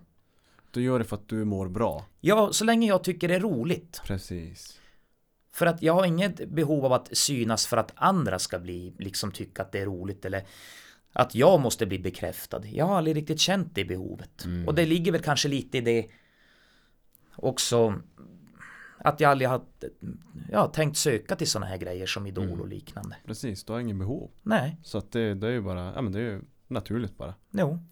Vad fick eh, liksom dig att eh, få upp det här musikintresset så tidigt? Det var nog redan i treårsåldern tror jag. Han berättade farsan min att när han satte på en låt så gick jag till pianot och tog eh, spelade den i exakt rätt tonart som låten gick. Tre år gammal. Jo. Och det har jag fått bekräftat av en gammal eh, dagisfröken som hette Margareta som jobbade på Lilla Björn där jag gick. Jag började på Lilla Björn 77 redan. Och hon har berättat det åt mig när jag blev äldre. Och jag kunde stämma gitarr på gehör, till och med då. Och det där jag provat på äldre dagar också, stämma en gitarr bara på gehör. Du vet, du har ju de här stäminstrumenten både på telefon och, och de, det stämmer exakt. Det stämmer så rätt du kan komma. Jag är lite, jag tycker när stäminstrumentet det funkar faktiskt bättre än den här telefonappen. Appen är inte lika exakt. Mhm. Men det har, tror jag att göra med att det är aldrig helt tyst. Har du appen och helt tyst i rummet då kanske det funkar. Men jag är inte riktigt Eh, är du en av dem som man kallar har det här pitch perfect? Det är kanske inte jag är rätt man att bedöma. Men, men eh, det måste man ju Men jag antar det. Att jag spelar ja, men, eh, en, en ton på pianot och du kan säga exakt Jo, vilken. jo, nej det kan jag utan problem. Och jo, nej det, det, det kan jag. Jag till och med när, vi, när jag jobbade på Torneus Radio ett tag, det var ett, de sålde ju, det var innan Elgiganten öppnade. Och på den tiden var det kassettspelare man körde. Okej. Och de gick ju alltid i olika farter. Och då fick jag prova det där en gång och ställa in ljudet efter en låt. Jag hade ett originalband, för det måste man ha. För du måste veta att ursprungskassetten är inspelad på rätt fart, annars kommer det ju fela där. Och jag justerade då hastigheten på den där. Och det visade sig att jag visade mer rätt än vad instrumenten där gjorde som de hade. Det var likadant när jag var på Björn Lundströms. Jag hade en praktikperiod där ett tag. Då justerade jag varvräknarna på skotrarna bara med hjälp utav hörseln. Och det, det var också mer exakt än deras instrument de hade. Så jag måste väl säga utan att göra mig själv märkvärdig, men i det fallet så måste jag nog vara ganska exakt. Det är ju helt jävla Så att, otroligt. eh, Jag vet det är många som har hållit på att prova med det där. Hur mycket varvar bilen? Hur var varvaren? Och, och, och testat mig i det där ofta. ja. Och där kan jag säga dig att en varvräknare på en bil eller på en snöskoter eller motorcykel. Den bästa räknaren, där sitter det en vajer. Och den är från 80-talet. De är nya, visar alldeles galet de är nya bilarna, varvräknarna. De, de kan fela på 300-400 varv. Upp eller ner? Ja, det är lite olika. Oftast så visar de för lite. De visar 200-300 varv för lite. Jaså? Men en vajerräknare, den visar exakt rätt. Vi får ju lite Varvtal. vetenskapliga Jo, fakta här. precis. Det här är ju det svinhäftigt kan vara så. Roland. ja, det är så Och det finns ju så mycket liksom knep att hur kommer man fram till den slutsatsen? Men utan att bli alltför vetenskaplig. Så i en musikers öra så är det ganska, det är inte enkelt men det finns ett lätt sätt att förklara det. När du stoppar in en strömkontakt i väggen så kommer du uppleva ett surrande. Det har säkert du också hört. En gitarrförstärkare eller vad du nu än har så får du ett surr. Ett brummande. Det brummandet det på, på, på ljudspråk svänger 50 gånger i sekunden. Och 50 varv på en motor i sekunden, det är 3000 varv i minuten. Om du utgår från den, från, från det måttet. Nu kommer säkert många musiker säga att ja men det är ju tonen G. Nej, tonen G svänger 49 gånger i sekunden. Den svänger en svängning mindre än elströmmen. Så att det är inte riktigt rätt. Men det är en bra utgångspunkt. För jag vet det är många musiker som har sagt åt mig, ja men det är ju tonen G. Ja det är nästan rätt. Det skiljer lite grann emellan. Även om jag gör musik så är inte jag musik, alltså teoretiskt lagd mu- musikaliskt. Nej men det behöver man inte vara. Jag kan spela piano, jag kan ta, säger du ett acko- ackord, ta det ackordet så kan jag ta det ackordet. Jo, Men jag är mer, jag går mycket på gehör. jo. Jag, liksom, jag, eh, jag har aldrig orkat läsa en, liksom, noter eller Nej precis. Utan jag lär mig Men det- Jo, men man behöver inte vara teoretiskt lagd för att... Och då kommer vi in på det här, är det teorin eller praktiken som är det viktiga? Precis Det är ju liksom, för, för där har du ju det. om du vet hur det funkar teorin så vet du hur det funkar i praktiken oftast. Mm. Och då, så jag känner ju att jag liksom får jag någonting kan jag skapa någonting som låter bra så skiter jag i hur teoretiskt rätt det är lite Jo, grann. precis. Och det är nog precis där man måste släppa teorin lite grann. Mm, För att jag tror att det är det som är det viktigaste. Vad låter bra? precis. Det, det är liksom där någonstans. Och det, jag, jag kan vara lite så här konfunderad över det att om man lyssnar på modern musik, nu kommer vi in på den här populärmusiken. Mm. Så de håller sig inte alls, för du har ju de här som vi pratar om nu, G, A, B, C, D. Mm. Och en del kallar det för B och en del kallar det för H, men det är samma ton. Va? Mm. Men dagens musik, det är jättemånga låtar som håller sig helt utanför de här områdena. Mm. Så skulle du till exempel justera pitchen på en kassettspelare eller på en grammofonskiva så kan du inte göra det på vissa låtar. Därför att du har ingenting att utgå ifrån. Mm. Förr var man jättenoga med just att hålla sig inom det här området. Just det. Fan vad intressant. Ja. Och hur, hur kom det här sig då? Jo, vart man började med det här, det var en stämgaffel. Mm. Man slog på den och fick ett A. Och från det utgick man. Och jag tror att det är en kunskap från 1600-1700-talet redan. Och därifrån kom man överens om att det här, de här tonerna ska vi följa. Mm. Och ja, men nu har man väl tyckt att man får väl vara lite frispråkig även där. Så att man kan ju... Shit, alltså jag, jag älskar historia och speciellt när det är ett ämne man själv är intresserad av. Ja, Så när man börjar tänka typ, ja men 1600-talet, man blir så här Jag blir så jävla ivrig, jag hade velat vara med och liksom skapa, tänk att vara med från början. ja. Och, och se hur allting Men jag tänker vad gammal vi hade varit idag då om vi hade varit med från Fan, vad 1600 gamla vi hade varit. Men vi hade haft erfarenhet. Den Men vad är säker. häftigt att kunna vara där. Jo, Jag brukar tänka och jämföra med dagens tid tänker du på. Jo, men jag, jag vill som bara Jag brukar tänka så här Fan vad häftigt att typ leva en dag under romarriket. Ja, Liksom Marcus Aurelius och liksom Colosseum och no. Och, och se liksom Okej, de slaktar varandra inne på den här arenan. Det är 50 000 pers. Och, och, och det är slavar och Alltså men förstår du liksom hur Hur le- levandet var då? Jo, Alltså det fascinerar mig. Jo. Historia är så jävla häftigt För mig är, är historien också viktig. Men inte den här typen av, jag har aldrig varit så mycket för den här historien att sitta och läsa ur en historiebok om, om hur andra världskriget uppstod eller liknande. Historia för mig, det ska vara historia om någonting som intresserar mig. Till exempel hur bilar funkar för, hur man stämde musikinstrument. Sådana saker. För jag, jag kan säga att på äldre dagar så har jag blivit mer intresserad av historia även om det här med liksom Ja, vi går ända från romartiden och, och, och alla dessa krig hit och dit. Men går vi bara 10-15 år tillbaka så var jag totalt ointresserad utav det. Mm. Intresserar mig inte alls. Så att historia för mig har var, aldrig varit ett starkt ämne. Det har, Men jag tror att det har, det har för mig också kommit på äldre dagar ja, När man, jag vet inte vart det kommer ifrån nej, det Men jag tror att man heller. med tiden, vad man själv också går igenom och liksom man hinner reflektera tillbaka på sitt liv. Vem är jag? Hur har jag blivit den jag är idag? Då blir, då blir det som att Ja men Fan vad häftigt att typ veta hur människorna levde för flera tusen år sedan. Ja, Det är som att, jag vet inte, jag kan inte säga vart det kommer ifrån. Det är bara att, nej, nej, nej, pyramiderna. Nej, men jag tror att, vet, vet, jag tror att det där kommer från, från en själv. Därför att det är ju lite så, det du har upplevt, Mm, det blir ju någonstans en historia. precis. Det vill säga att om du till exempel bara går tillbaka, du hör en låt du har hört förr, så kommer du förknippa den låten med en viss historia. Ja, jag bodde här, vi gjorde så, vi gjorde. Och då vill man liksom kanske börja forska därifrån. Vad gjorde vi mer? Var allting likadant då som nu? Jag tror man forskar i sig själv till en början och sen kanske man då utvecklar det där. Det, kan- ja men det, För att vi har inte levt sedan 1600-talet eller 1300-talet, så så långt kan vi inte gå i våra eget perspektiv. Men, men jag tänker bara att jag tror att det, det är någonstans där det ligger. Att vi, och det känns också Men tänk om, om 500 år eh, Om vi blickar tillbaka 500 år idag Då är vi nere på 1500-talet Hur Ja. mycket vet vi om det?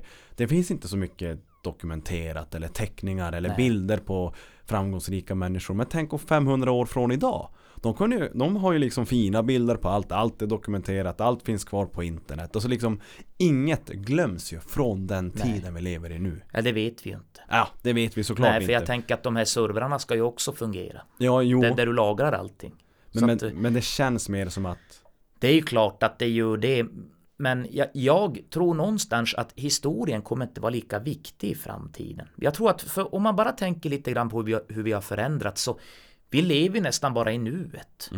Fråga någon, ja, vad gjorde du förra veckan? Eller, ja, jag kommer inte ihåg, jag, jag, gjorde, jag var väl där, jag var väl där. Ja, men vilket år hade du den, eh, det huset eller den bilen? Ja, det kommer jag inte ihåg. Jag tror historien blir mindre viktig. Och det har just att göra med att då kommer vi tillbaka lite på det här som med, med internet och hela den här uppdateringsgrejen. Vi är så enormt sugna på att skapa karriär. Vi ska skapa karriär och vi ska liksom göra vi, vi ska liksom göra det och vi ska ha hus och vi ska ha villa och, och vad heter det fina bilar och, och jobb och barn och du vet allt det här. Så vi är så upptagen i det. Så att eh, jag tror historien blir inte lika viktig på grund utav vi har inte så mycket historia, vi lever ganska mycket i nuet. Det ligger nog någonting i det. Ja, jag tror det. Samtidigt som vi är jävligt stressade. Alldeles för stressade är vi. Och, och, Vi, vi måste verkligen börja tänka efter hur vi liksom hur viktigt det är med allt det här och karriär och vi, vi, vi det har nästan börjat spåra ur. Och sen någonting som jag är jag må låta som en skeptiker men är det någonting som jag är lite emot det är det här när folk säger att majoriteten har inte fel. För att om vi går tillbaka till exempel vi tänker på det här som, som alla gör nu då följer ju de flesta majoriteten. Och vi utgår från att alla följer majoriteten. Då kör du i ett hjulspår som någon har plogat upp. För major- du har redan ett färdigt hjulspår. Men vad gjorde minoriteten? Ja, de var till exempel, vi kan ta ett exempel Avicii, han var en minoritet. En av Sveriges största eh, artister för övrigt. Eller han ju, finns ju inte med oss längre, men min förebild. ja, minoritet. Det är de som har skapat det mesta av det majoriteten sysslar med. Därför att hade vi inte haft minoriteten, då hade vi inte haft de här skådespelarna eller ja, Ein- Einstein om vi så vill så eller liknande. Så att majoriteten måste ju någonstans ha fel. Därför att de har ju snöat in på samma spår hela tiden. Det där är så jävla bra Ja. att du tar upp. För det är så sant. Jag är helt och Ja, hållet på samma och det är det jag tycker. Ha inte samma jobb. Prova olika jobb. För har du jobbat 30-40 år på samma ställe, du har missat mycket i livet. Så prova, jo- jobba på olika ställen och testa dig fram. Det är det bästa. Det, jag tror att många vill nog lyssna på dig när du säger det Roland. Men vågar man ta till sig? Vågar man skapa förändring? Det... Nej, Det är det som... jag, jag tror ibland gör man inte det. Men då kommer vi tillbaka till det. Det är just för att vi har Vi har sånt tänk att vi måste Vi måste följa strömmen hela tiden.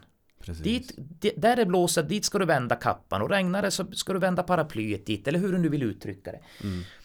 Och samtidigt har vi kanske fått det här karriärstänket. Nu ska vi ha hus, nu ska vi ha tre nya snöskotrar, nu ska vi ha två bilar. Och så sitter du där och när du har alla de här bilarna det finns väl inte någon människa då som tänker nu ska jag byta jobb. För vad händer om jag blir av med mitt jobb? Då jävla sitter du i Du ska ju betala det du har köpt på dig. Och det är ju inte s- små pengar vi pratar om i det här fallet. Och då, då, då kommer vi på just det att vi sätter oss i en situation där vi är rädd för förändring. Jag tror att människan överlag är rädd för förändring. För annars hade vi inte skapat så mycket rutiner som vi har. Det, det är Så helt sant. eh, jo, det, Vi, vi är ju liksom, vad är det vi, de kallar oss? Vi är, men vi är ju en, ett bekvämlighetsdjur eller vad man säger. Ja. Liksom vi, vi är ett flockdjur. vi är ett flockdjur Ja. och, vi, och vi är lata av naturen. Liksom, Det har ju blivit så. ja. Okej, vi, vi är nog inte Inte liksom, till begynnelsen. Inte till begynnelsen, nej. Men, eh, men det är klart att eh, Hur fan har vi kunnat bli så lata? Ja, men det är ju tack vare att vi har, har kommit på allt som förenklar våran vardag. Det finns ju mycket liksom som har förenklat våran vardag och många gånger till, till bra saker och många gånger så kanske det inte är så bra alla gånger. Jag För menar, att vi, ja. vi går ju ifrån våra liksom inlevnadsprinciper. Om, om du tänker våran instinkt till exempel. Det finns ju natt och det finns ju dagmänniskor. Och det har ju visat sig att de här som är pigg på natten. De kommer, de kan lära sig att jobba och fungera dagtid. Men de kommer aldrig kunna prestera fullt Jaså. dagtid. Därför att de människorna, de skulle jaga mat till flocken. Medan dagtidsarbetarna, de var bönder och var hemma och liksom skötte om hela den biten. Så att i våra natur så är det uppbyggt att vissa människor ska vara ute och jaga på natten.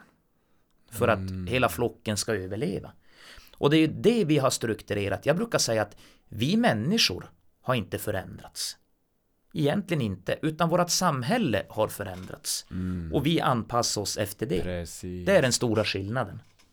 Åh fy fan. Och, Det- där, och därför tror jag att vi liksom märker mycket av de här effekterna. Att vi tar åt oss så mycket information och, och, och sådana här saker. Och det här med telefoner blir... För att vi inte är skapta för det. Till en början. Nej, vi är ju verkligen Nej. inte det. Ja, det ska bli kul att se vart det här slutar innan man dör. Ja. So call me a cynic, call me a bummer. I don't wanna be that way anymore. This life that I've been living, living without color, ain't a life worth living. Hey, it all- Men om vi går tillbaka till dig Roland. Eh, ja, vart slutade vi egentligen? vi Ja, pratade vi- lite vi slutade det väl- var radion och det var... Det var ju allt det där ja. Och, Men och, hur fortsätter livet? Ja, hur fortsatte det sen då? Unga, vuxenåldern. Ja, alltså unga vuxenåldern, den kom väl där vi... Ja, för mig kom det nog redan vid 17-18 år tror jag. Precis. Och efter att allt det här var liksom färdigt på, på Sveriges Radio så då Det var då jag började på Torneus Radio Jag jobbade där som höll på Med videoapparater och TV-apparater höll på Vi hade ju en verkstad nere i källaren där vi höll på att repa sådana här grejer då Numera gör man inte det, man skickar ju tillbaka dem eller så, så liksom Skrotas de väl och så får man väl en ny Ja. man reparerar ju inte det på samma sätt som man gjorde då. Så jag provade väl på det ett tag och sen provade jag på Kiruna Taxi och satt som telefonist där. Och det var ingenting för mig kan jag säga, det tröttnade jag på rätt fort. Hur kommer det sig? Ja, det var ingen, jag, jag är inte den människan som vill sitta i en telefon och svara i telefon. Okej. Det är många som har tipsat mig, ja men du skulle kanske börja på radiotjänst. Nej, jag tänker inte börja på radiotjänst, för det är inte min grej. Nej, jag, jag tyckte inte riktigt det var roligt och eh, sen fick jag jobb på Jammalundbomskolan och då var jag där som sån här då höll jag också på med de här teknikprylarna. De var ju rullbandare och projektor och sånt hade man ju på den tiden då. Så att jag höll ordning på dem och fixade dem när det behövdes och så har jag alltid varit intresserad av just den biten. Så att eh, Okej, det var väl mm. lite det jag höll på med. Och sen efter det, vad gjorde jag då? Det låter som att du har följt lite grann din magkänsla genom hela livet. Och Ja, du, och sen du har- har... Jo, det har jag gjort. Och sen har jag aldrig varit rädd att prova. Precis. Jag har aldrig velat fastna och hålla på med Nu jag måste jag ju då bekänna att jag har faktiskt jobbat på Ungdomens hus i två omgångar, det har jag gjort. Ja. Jag har jobbat där 2005 till 2008 och sen hoppade jag på nu 2018 till i år då. ja. Men eh, ändå på olika sätt kan man säga det för att det var ju olika besökare och så vidare. Nej men annars jag har nog inte, jag, jag har aldrig velat fastna. Jag har oftast väldigt inspiration för det jag gör. Mm. Men håller jag på för länge så tappar jag den inspirationen lite grann. Och då gör man inget bra jobb. Och det är det jag menar, jag har tänkt mycket på när jag jobbar. Om vi skulle gå ner sex timmar till exempel, istället för att jobba åtta timmar. Så tror jag det är många människor som skulle bli mycket mer effektiva. Vi skulle få, folk skulle vara friskare, folk skulle ha mer fritid och vara mycket effektivare på sitt arbete. För att jag tror att många liksom det passar, det är samma sak där va. Åtta timmar kanske inte passar alla människor. För mig passar inte att jobba åtta timmar. Jag, jag kör full fart mellan fyra och sex timmar, sen är jag nöjd. Och jobbar jag åtta timmar, då blir det oftast bara dödtid sista tiden. Då har jag liksom gjort mitt. Då har jag då, då är jag liksom klar för den dagen. Då måste jag hitta något nytt, nya intryck eller något nytt projekt eller liknande. Det där, jag fick en tanke direkt. Förlåt att jag avbryter. Nej men det, det Jag fick en tanke det här att men vi är ju så liksom eh, inmatade att vi ska jobba 8-9 timmar varje dag. Och sen, vad händer med den här kreativa människan? Som kanske är som dig, som bara kan köra fullt ut fyra timmar om dagen. Och då får man ut max av honom. Om, om han liksom rättar in sig i det här ekorrdjur, ekorrhjulledet. Att Ja. ja. men nu kommer jag, ja, jag, jag trivs inte med det här. Jag måste jobba nio timmar. Min kreati- kreativitet och inspiration är slut. Man dödar ju lite grann den drömmen för den här Ja. människan. Och jag, jag kan tänka mig svara på din fråga, vad händer? Jo, vi ser vad som Precis. händer. Folk går in i väggen. De Precis. blir utbrända. Mm.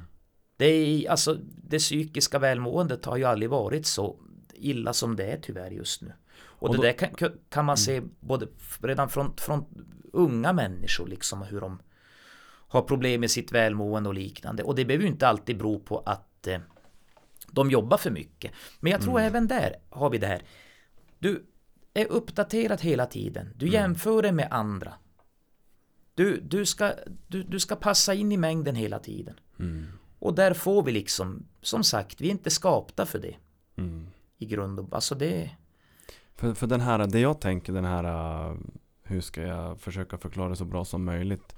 Det blir nog att om man kommer på sig själv att man bara orkar fyra timmar full fart varje dag och sen vill man ha fritid. Då kanske man börjar tänka, men vad då är jag lat? Men de säger ju åt mig att jag är lat. Jag orkar ju inte jobba nio timmar, jag är lat. Nej, oh, det där har jag hört så många gånger. Eller hur? Och då blir det som att, men vänta nu, vem är jag egentligen? Ja, Vad ska jag lägga min energi på egentligen? ja precis. Ja, det är en intressant tanke det där du kommer på. För, men då hamnar vi lite grann i det här igen att alla andra jobbar åtta timmar. Precis. Jag måste jobba åtta timmar därför jag vill anpassa mig till alla andra. Mm. Och det där var jag väldigt noga med när jag jobbade på Ungdomens hus och förklara för ungdomarna att det är inte vad alla andra Mm. i första hand tycker. Det är inte det du ska rätta dig efter. Utan det är dina behov och det du.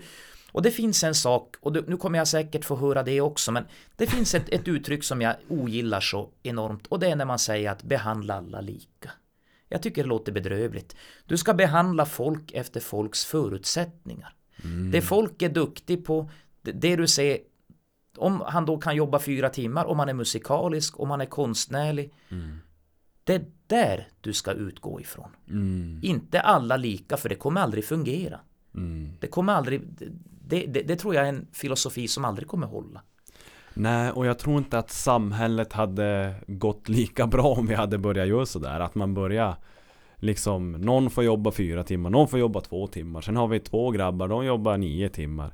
Liksom om vi ska ha det i stora samhället. Utan jag tror att vi måste komma till ett tankesätt där att vi måste våga bryta mönstret. Vi Jo, måste precis. våga satsa själv, som Ja. vi pratade om tidigare. Ja, ja men så är det ju. För det är så viktigt att, att mer främja ett sådant tänk Istället för att stänga portarna för den individen Ja. Tänker jag Och det är, ju, det är ju lite tyvärr så att det finns ju jättemycket människor som är duktiga på allt möjligt men de är det på sitt sätt och de passar tyvärr inte in. Nej. Och det, det är ganska tragiskt att, att det ska behöva vara så. På något sätt tvingas de in i De samhället tvingas in i någonting som är ett, ett, ett, både ett tänk och ett system som inte passar dem och de kommer aldrig göra ett bra jobb. mm. Och så får de skit för att de inte gör ett bra Ja, jobb precis. Men då har vi just det. Då, då kommer vi dit. Behandla alla lika. Ja, Det är precis de, de trösklarna vi, vi snubblar på där då. precis Ah, fan vad, det är så fascinerande Så att det- att gå lite djupare Jo, Det är så himla häftigt, alltså människor Vi är bara människor men jävlar hur, hur olika allt liksom fungerar och hur olika ja i vi grund och botten är vi nog... eh, Alltså man kan ju säga att vi är väl ganska lika på sätt och vis men, men eh, jag tror fortfarande att vi är väldigt olika. mm.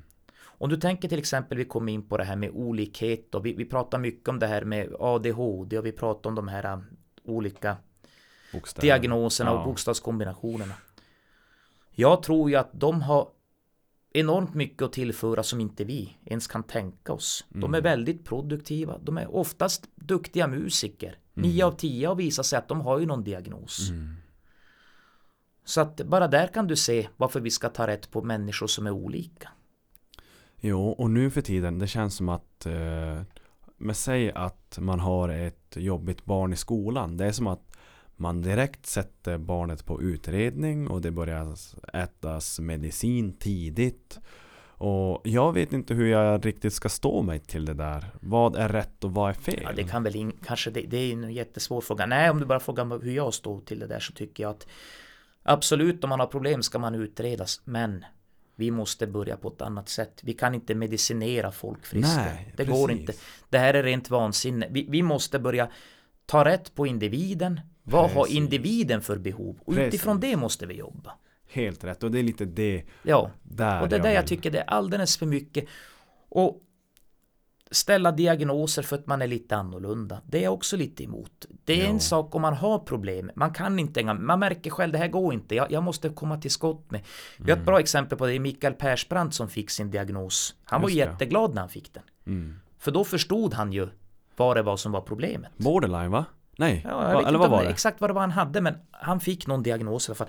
Och det är väl jättebra för, för de människorna som liksom får den möjligheten. Ja. Men att börja diagnostisera och direkt liksom, ja det är det och det och det. det nej, jag tror inte på den grejen. Jag är ganska emot det. Jag, jag tycker vi, vi, vi måste vara vi, vi måste liksom ta rätt på individen. Vad är individen behöver? På vilket sätt ska vi hjälpa dem? Mm. Det är där vi måste börja. Det, det håller För jag det har faktiskt blivit alldeles med för mycket av det här. Sen har man föräldrar som säger att Men jag har gjort allt i min makt och så kollar man Okej, då ska vi gå igenom allt i din makt du har gjort då Du har senaste veckan fyra uppdateringar på Instagram och du är uppklädd och det är ditt och Ja. det är smink och det har och det, ja, Facebook har du också hunnit skriva och du har varit hunnit ut och käka och du har hunnit vara och fika också. Ja. Oj vad jag känner att du har gjort. dag. Eller hur? Ja. Men jag har gjort allt för min son och då känner man Lägg bort telefonjäveln så ska du se att du får koll på din son. Ja, eller- exakt. Är du med vad jag menar? Jo, nej men det är lite det här. Och det, det alltså, då har vi det här att vi ska hela tiden vara uppdaterade. Det Ja. där handlar någonstans om vi måste passa in. Mm. Och för, för att passa in så måste vi vara uppdaterade. Mm. Sen kan man ju tycka det är väldigt ointressant att folk sitter och skriver ibland. Det är Mm. ju som något rent bedrövligt så man vill ju bara, jag menar, sitta och skriva, jag har ätit korv och makaroner idag. Jag hoppas det smakar väl men inte jag är intresserad av det brukar jag tänka. Jag tycker det, det är inte alls intressant. Har lämnat mina barn på dagis, ja det är ju bra. Att de har en dagisplats menar jag. Alltså du förstår, det blir, det blir för mycket av det här. Och för att då man ska passa in så måste man ha koll på det där. Vad skrev den och vad skrev den och vad gjorde den och vad sa den? Oh. Nej, det är bedrövligt. Det, jag tycker inte alls det är roligt. Men jag kan säga så här, nu pratar jag bara för egen del, men jag har aldrig varit intresserad av Facebook och, och Instagram och, och, och allt vad det heter, Snapchat. Jag vet vad det är, men jag har aldrig varit intresserad av det. Du har ingen användare på något av det idag? Nej, inte på sånt. Däremot skaffade jag mig en telefon nu med talstöd och så har jag ju datorn min som pratar. Men det är på grund av att jag behöver kunna läsa min post hemma, jag behöver kunna... Ja. Och det är jättebra till exempel om du skriv, hade skrivit ett sms åt mig nu, då kan jag min telefon läsa upp det. Så det är ju bra på det sättet. Och nu till exempel när, när, när du ringde, då sa telefonen att missat samtal Pontus sa den. Jaha. Så det är bra på så sätt va. Och det Mm. här med att jag kan använda datorn. Och ibland behöver man gå ut på internet. I och med att jag håller på med mina projekt. Är det inte bilar så är det väl ljudanläggningar eller Mm. Ja, allt vad det nu kan vara i, i maskinparken. Det är fyrhjulingar och snöskotrar allt möjligt. Mm. Det är jättebra att kunna gå in till exempel och diskutera sina intressen med andra som har samma typ av maskin eller problem eller liknande. På så sätt tycker jag det är jättebra med tekniken. Mm. Och man använder den liksom som jag anser det- är ju liksom mitt behov. Mm. Och därför har jag ingen Facebook och liknande. Du hade nog, jag tror att du är nöjd ändå. Jag är, jag är nöjd, men å andra sidan så, som jag sa tidigare här i, i den här pratet som vi har nu att eh, det fanns ju inte när jag växte upp och man var ju Nej. inte, man liksom var inte anpassad. Men det verkar inte ha med det att göra heller för det är jättemånga som är född på 60-talet som liksom Oh har ja. fastnat i det där så det kanske inte bara har med uppväxten att göra heller. Kan Nej. jag tänka mig. Ja, de vill nog hänga med i, i det Ja, det nya. kan, vara, det, det kan vara lite åldersnoja det där också. De vill vara ung på nytt. Och det pratade vi om i telefon. Ja, Och liksom om Ja, åldersnoja. man precis. känner sig gammal. Men det sa du också. Det ska Nej. man inte ha. det får man väl ha om man vill, men jag vill inte ha det. Nej, precis. Men det grundar jag på att eh, för mig är det liksom så här att varför jag inte har det, det är för att jag anser att jag lär mig något nytt varje dag. Och eh, sen är det ju så, det är faktiskt lättare ju äldre man blir, anser jag. Mm. För att du har mer erfarenhet, du har gjort dina misstag, du har gjort dina tavlor. Du har mer liksom koll på, du känner dig själv mycket bättre. Du har inte det behovet att, för, jag kan tänka mig när man är 18, 20, upp till 25, kanske till och med 30, att man vill gärna, man, man vill hinna med allt. Man ska resa, man vill hinna bo där och där, man vill skaffa sig en, en hobby, man vill testa på olika jobb och, och sen när man har hunnit med allt det där och absolut, är man nyfiken ska man ju testa det. Men när man har hunnit med en del utav det där så tror jag man kände ett litet lugn. Sen För mig kan det vara bara en sån sak att jag kliver upp och ja, fungerar bara liksom spisen som morgonkaffet blir klart så då är jag nöjd. Mm. Och sen tar jag nästa. Jag har, jag har inte något liksom och det är det jag menar med just det här att bli äldre att man är mycket tryggare på något vis. Mm. Har varit med om mer och Och, det som är, det som gör livet mycket, mycket bättre när vi blir äldre tror jag, det var det du nämnde, att vi lär oss av våra tavlor vi har gjort. Jo, Men sen har vi de som trampar i samma skit Ja. gång efter gång. då kommer du in på ett citat som Einstein sa att eh, vet du vad definitionen är på en idiot? Mm. Det är en som gör samma sak men förväntar sig olika resultat. Där har vi den. Ja, det är ett det är- ganska bra citat Det faktiskt. det är helt sant. Ja. Eh, men vi, Roland, vi hoppar tillbaka till din lilla livshistoria. Jag vill veta mer om dig. Jaha, Eh, ja, du får väl fråga så kanske jag kan svara. ja.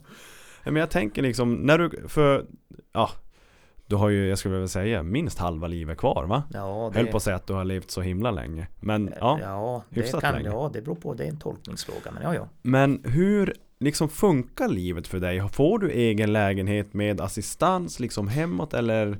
Jag gör ju det mesta själv. Jag Ja. har ju egen lägenhet och haft ända sedan, ja, jag flyttade redan hemifrån 94 första gången. Mm. Och sen den här lägenheten nu har jag haft, eh, ja det är väl 20, 21 år blir det nu i år. Mhm. Så jag har alltid bott själv och gör ju det mesta själv. Det enda som, som vi hjälps åt med jag och, och, och morsan min, det är väl om vi ska åka och storhandla till exempel. Ja, Och då är ju hon glad för jag har ju bil och hon har ju körkortet så att det, för henne är det ju perfekt, då behöver hon ingen bil heller så att hon är väl glad. Men ja. lite sånt, men annars kör jag nog det mesta själv.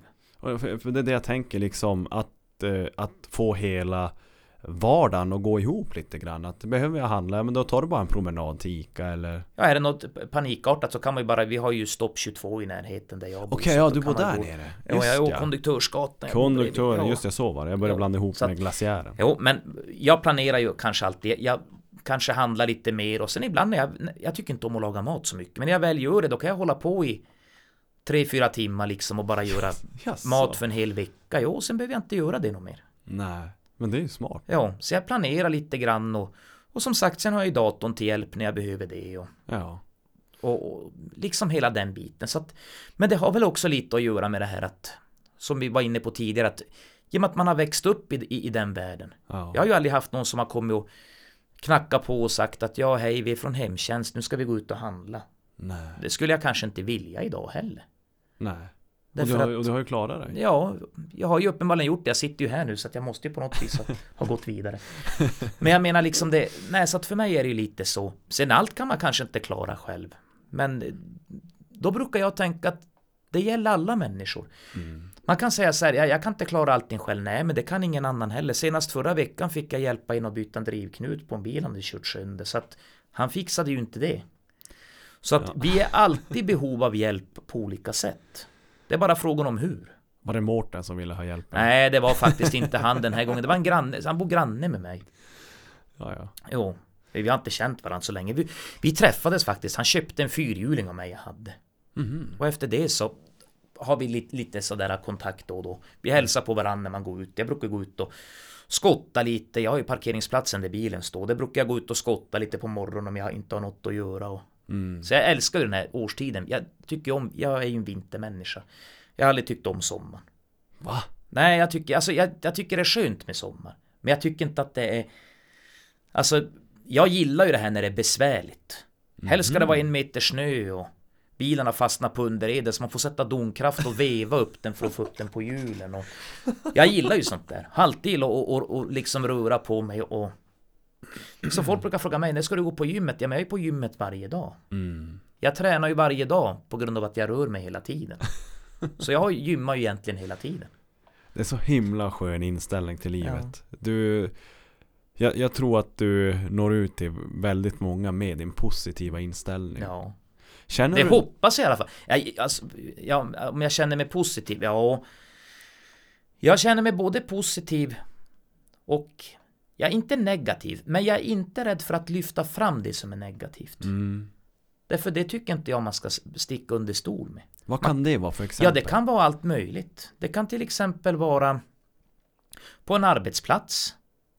Om man inte tycker någonting är bra. Man Mm. kanske inte eh, kommer överens med sina arbetskollegor. Det kan ju vara vad som helst. Det kan vara Mm. Ja, vilka situationer som Ja, helst. Men lite sådär, uh, ja men, Hur man tycker något fungerar i samhället i stort. Precis. Kanske man inte är nöjd med. mm. ja. Just Och- bara små saker egentligen. Ja, fast de små sakerna blir rätt stora. De och framförallt om man aldrig pratar om dem så blir de enormt stora. då, ja, då ligger de och växer. Ja. Det, det är det jag menar. Men, Mm. nej, men positiv som så, nej men det är jag nog. Ja men, men det hör nog vem som helst. Ja, men jag får, nog, jag får nog skylla lite grann på det också, att det kommer med åren. jag var nog det kanske när jag var tonåring också, men jag tycker att man har blivit mer positiv när man har blivit äldre. Jag tror man har mindre krav på sig, man har man har liksom men det är som att du säger just nu alla hemligheter till ett bra liv. Du säger, du är ju motsatsen till dagens kanske eh, som, som majoriteten är idag. De är Ja. stressade, de har hög kravbild på sig själv. De vill försöka, ja men vara till i detta samhälle. Man ska synas och man ska få uppmärksamhet och man ska vara där och där och där. Men du är ju helt raka motsatsen. Jo, jag är ju det. På ett sätt, och, eller på kanske ganska många sätt. Och jag möts ju också av liksom att det finns ju många som sett mig, ja du är, du, du, du, du är som du är, du är, har aldrig kunnat anpassa dig. Nej men jag vill inte anpassa Nej. mig. Varför ska jag anpassa mig? Jag, jag vill ju liksom ha min, mitt sätt att se på saker och ting. Och därför behöver jag inte anpassa mig. Det är en sak att resonera, vad som en arbetskollega och jag sa, när vi jobbade på ungdomens hus, eller Jonathan, det visst kände du också till. Och vi hade ju lite olika åsikter om saker och ting. Absolut. Men vi var ju överens om en sak. Att du behöver inte tycka som mig och jag behöver inte tycka som dig. Men vi kan mötas på halva vägen och så kan vi komma på någon bra lösning. Både från din och min sida. För annars blir det där att man liksom, man kommer ingen vart om man, om man liksom inte törs ta initiativ och våga förändra saker. Mm. Så att nej, vi, vi kunde ha lite olika åsikter men det, det liksom, det var är inget problem en, med det. Det är ju också en viktig del idag för jag har många ja, men, eh, kanske kompisar som är man oense då har de svårt att liksom svälja stoltheten för att det är så jävla viktigt att de har rätt. Man kan som inte se men, om jag kommer med någonting helt galen tanke som är liksom det funkar i min hjärna men inte för dem då, blir jag, då är jag bara en idiot liksom. Ja. Och så är det mycket idag. Liksom Jo. på jobbet, har man en annan åsikt eller en annan tanke Då är man en idiot helt plötsligt. Jo. Om man inte håller med den här Och andra. det är just på grund av att vi har fått det här samhället där vi ska anpassa oss. Mm, Och det, det, då blir, det blir samma sak där va, det blir lite majoritetstänk. ja. Det är så tragiskt. Ja, Det är så tråkigt. det, det är det och det, det, det är därför jag håller mig utanför det där så gott det går. Ja, jo. Sen tycker jag en annan sak att lyssna på andra och, och dela med mig av erfarenheter och, och, och även lyssna på deras erfarenheter. Mm, Men det säger ju inte att jag måste tycka som dem för det. precis. Utan jag har ju min Liksom, jag har ju kanske min åsikt och de har sin, men det har jag inget problem med. Mm, Men eh, nej, men det är just det här att det, det, det ligger någonting i det att vi, vi är alldeles för mycket att vi ska följa strömmen och alla ska vara lika och mm, så att nej, jag, på, och, och det ska man ju veta, det stör ju många. Det är många som liksom som, som stör sig på det också. För är du liksom, för jag kan- kan ju vara väldigt rak på sak sådär. Och det kommer man få skit för, så är det. Du kommer få de som tycker att men gud att du, du, du, du bara liksom, du tror aldrig på varandra och du, mm, så är det.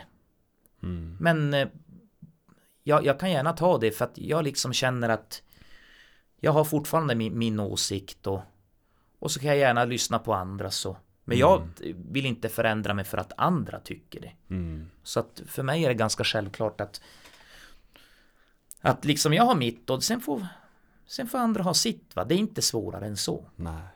Nej, det är ju så.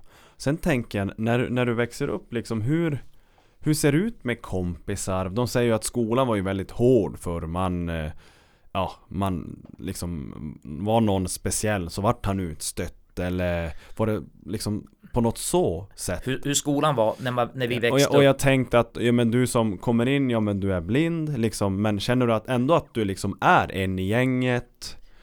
Eh, eller behöver du på något sätt Alltså jag hade nog inget problem med det. Genom att jag började redan från dagis och från lekskolan då, Ekorrens förskola som vi gick på. Kan vi göra lite reklam för det och Else Maj. Else Maj hon kommer ihåg mig än idag. Hon var min, vad heter det, lekisfröken. Jag brukar träffa henne fortfarande. Men eh, Nej, jag tycker nog inte att jag hade svårt att passa in. Det hade jag inte i och med att jag var ju så Hade jag till exempel bott på, ja som jag sa nu tidigare, det här där, där, där det bara gick blind. Jag hade gått i en sån skola. Ja, Och sen kanske i högstadiet mm, hoppa in i en vanlig seende skola. mm. Då hade jag kanske fått jätteproblem. För det hade varit en helt ny värld. Just det. Så att nej, och jag hade inga problem med det att passa in så. Och hur var skolan då? Ja, det var ju det var ju ett helt annat klimat. Men vet du, jag tror att det var lättare att passa in då än att passa in Ja, idag. det kanske var. Jo, jag tror det. Mm. Det var mer rättvist. Vet, du, vi hade en... Och när jag började mellanstadiet så fick vi en magister. Mm. Ture hette han. Jag gick på centralskolan först. Och sen gick jag på Högalidsskolan. Och han var... Det kan man verkligen definiera hård men rättvis. Jag vet, jag kommer ihåg vi hade nå... Nå, nå, vi stökade till det. Vi var ju fortfarande barn. Jag menar, barn är ju så. Mm. Då kunde han bara rätt vad det var. Man kunde säga någonting. Ja, det liksom, man, man var inte med. Man, vet, man pratade i mun på varandra. Ja. då gjorde han bara när han slog näven i katedern så tittade han på mig så sa han nu håller du käften. Annars åker du ut härifrån. Så. Och då visste man vad man... Och han, jag, jag ljuger inte, han tog tag, han bar ute om du inte lyssnade. En annan gång, på, på den tiden kom ju de här dataspelen med Game Watch It. Det var ju innan 8-bitars Nintendo kom. Då hade vi med dem där och så satt vi och spelade och så när lektionen började stoppade man den under bänken och så satt man under bänken och tryckte på knapparna. Och han satt och tittade på oss ungefär så när ska ni lägga bort dem där? Det hade gått en minut och tittade han på oss igen så sa han en minut till och jag stampar sönder de där jävla dataspelen så. Det var bara att lägga bort dem och... Vad visste Och- han med allvar? Men alltså jag tycker helt klart den bästa läraren jag har haft. Mm. För att jag tror någonstans att, jag menar han var ju rättvis, han var ju likadant mot alla. Mm. Liksom, ville man inte lära sig, då kunde man, ja, kan du gå ut dit och sätta dig. Du Mm. ska inte störa de som vill lära sig, utan då kan du gå ut i grupprum och sätta dig. Det är helt riktigt. Jag tror att skulle en lärare slå näven i katedern idag, då blir det väl ett jävla liv. Det är det det blir. Och Mm. framförallt på föräldrar. Och jag menar, jag kan inte förstå när man säger att skolan gör ingenting, skolan gör ingenting. Jag, jag, jag hör det hela tiden och i första hand så är det väl föräldrarna som ska göra någonting. Det är de som ska ta ansvaret. Det är inte skolan som ska ta ansvaret för barnet, det är föräldrarna som ska göra det. Hade jag haft en till exempel en, en eh, jag vill säga en tonåring eller oavsett ålder i skolan. Så hade jag haft en dialog med läraren och sagt att är det något problem, meddela mig, för jag vill veta vad min son eller dotter gör under skoltid. Det måste vara va- varje förälders ansvar. Mm. Och där tycker jag det har blivit lite fel. Mm. Att bara skylla på skolan. Det, det, det, liksom, det, funkar inte i långa loppet. man lägger över sitt eget ansvar. Ja, på någon som inte kan ta. För skulle skolan ta ansvar, ja då får vi problem där också. Och det har vi sett i jättemånga olika situationer där det har blivit problem. Lärare har blivit anmälda liknande. Oh ja. Jo, det så att det är inte, alltså det... Så att, nej jag vet inte, det, det är en svår fråga men Ja. som jag alltid har sagt att det, det måste vara föräldrarnas ansvar i första hand. Ja, jo men så är det ju. Ja, och du som ändå har jobbat, jobbat på Ungdomens hus eh, Först då innan 2010 och sen nu nyligen Ja, eh, Har du märkt någon skillnad hur till exempel ja, men alkohol och droganvändning och, och sånt där har förändrats? jag skulle vilja säga så här att eh, drickandet har blivit mycket mindre bland ungdomar idag. Mm. Betydligt mindre. Och det, det är ganska, och det har blivit mer det här intressetänket. Man pratar, så man, man höll på med sina epa-traktorer, det var skotrar, det var allting. Men eh, droganvändandet i vissa, alltså vi, vissa eh, kategorier, alltså vi, vissa personer, Mm, vissa kretsar. ja vissa kretsar, där har det ökat. Mm. Det har det gjort. Och det, det, det, det tror jag de flesta känner till. Om man tänker på första gången vi jobbade på, eller jag jobbade på Ungdomens hus. Mm. Det var mer drickande. Det var mer liksom det här, ja du vet ju härjandet på helgerna. Du är väl själv uppvuxen ungefär i den generationen jag jobbade med. Så att du vet ju ungefär hur... Men eh, det jag reagerar på, det som var positivt med den generationen, det ställde man upp för varandra. Hade någon problem så alla hjälptes åt. Mm. Satt någon fast med en epatraktor så var alla ute och knuffa. Var det liksom något annat så sa folk ifrån. Det där ger du fan i. Mm. Det tycker jag har försvunnit idag. Det är inte alls samma liksom det här civilkuragebeteendet idag. Mm. Man är mer upptagen i sig själv. Och det kan vi se lite överallt. Alltså i samhället i stort har det blivit så. Mm. Och det tycker jag är en bedrövlig utveckling. Det är att att inte ta sitt ansvar anser jag. Sen menar jag inte att man ska gå in om det står tio stycken så ska man gå in och bryta som elfte person. Mm. Men det räcker med att du viftar med en telefon. Visa jag har polisen i, i den här och så viftar du med telefonen. Precis, Det gör, räcker. ja, men göra någonting Ja precis. för att försöka. Det tycker jag har blivit bedrövligt idag. Att man inte kan liksom ställa upp för varandra på det sättet. Oj, men det, det är en jätteintressant eh, liksom utveckling. Har du något mer så här typ konkret exempel på liksom vad det var som gjorde att du har uppmärksammat just det här? Ja, jag har inget exempel. Jag bara, nej men alltså sådana små exempel överlag bara. Jag, Ja, ja. tittar på till exempel Ungdomens hus eller alla lite grann. Men jag tycker ändå de skötte sig ganska bra där faktiskt. Ja, Men jag ser ju på tv överlag. Jag kan ta ett exempel. Jag- Jag tittar på Efterlyst för två veckor sedan. mm. En tjej som åkte på en, en tunnelbana. Och blev överfallen av fyra stycken som står och slår och sparkar på henne i sex minuter. Inte en enda människa gör någonting. Där någonstans. Där måste vi gå en kurs i civilkurage. Det, det, det kan inte se ut på det sättet. det där är helt sjukt. Ja, det är helt galet och det är just där jag menar att vi har blivit för upptagna. Sen tror jag vi har blivit räddare, men dessutom så har det också blivit det här och det får vi inte heller glömma. Att skulle man ingripa och göra någonting så är det väl i första hand ja, du eller jag i frågan som får, får ta den smällen. Mm. Då blir vi anmälda för att vi har gjort någonting. Precis, det, Och jag det tror är det har också skrämt bort en del människor. Jo, Så vi behöver tänka om och tänka rätt tror jag. Vi, vi måste förändra liksom hela det här. Men det är just det, jag tror vi är så upptagna i vårt eget. Om du till exempel tänker, jag vet inte jag, även när du växte upp, men framförallt när jag växte upp så. Då kunde man säga så här att imorgon klockan 12 kommer jag till ditt garage. För då ska vi åka till Ednavara. Mhm. Fem i tolv då var alla utanför garaget och vi for till Ednavara. Det man hade bestämt, det höll man. Och jag vet min morfar en dag, han är stenhård på det där. Har man sagt, spelar ingen roll om man har varit i fyllan och sagt någonting, det har ingen betydelse, han kommer ihåg. Det är liksom, har man sagt en tid så ska man hålla det. Jag tror inte att det finns i dagens generation. Hörru du, jag, jag, jag fick ett exempel bara direkt nu från helgen som jag direkt ploppade upp i hjärnan. Där man sitter och man sitter och dricker lite grann och man blir lite på lyset och, och sen sitter man och lovar massa grejer. ja, och, det är alltid lättare då. och sen så frågar man bara, hörru du det där vi snackade om? Nej hörru du, det, det skiter vi i." Ja. Och då blir jag sådär, men alltså För jag är en man av mina ord Jag vill, jag, så jag håller det jag säger Jag vill till mitt yttersta kunna hålla det jag säger Har jag bokat något, har jag planerat något så, så är det fan så Ja, Men vissa är helt, alltså det nej, all den, de flesta är nog inte så tror jag, idag. Nej Jag vet inte, det gäller väl inte alla naturligtvis, men man kan ju även se på de som är i min generation. Att de också börjat halka in på det där. Ja, det är inte så, jo, nej, det är inte så noga, det, det spelar ingen roll. Det. mm. Men jag har en bekant till mig som växte upp, eller Robban heter han, det, han, han, kan, han kan få vara med här också som en liten ära på det. Men Mm.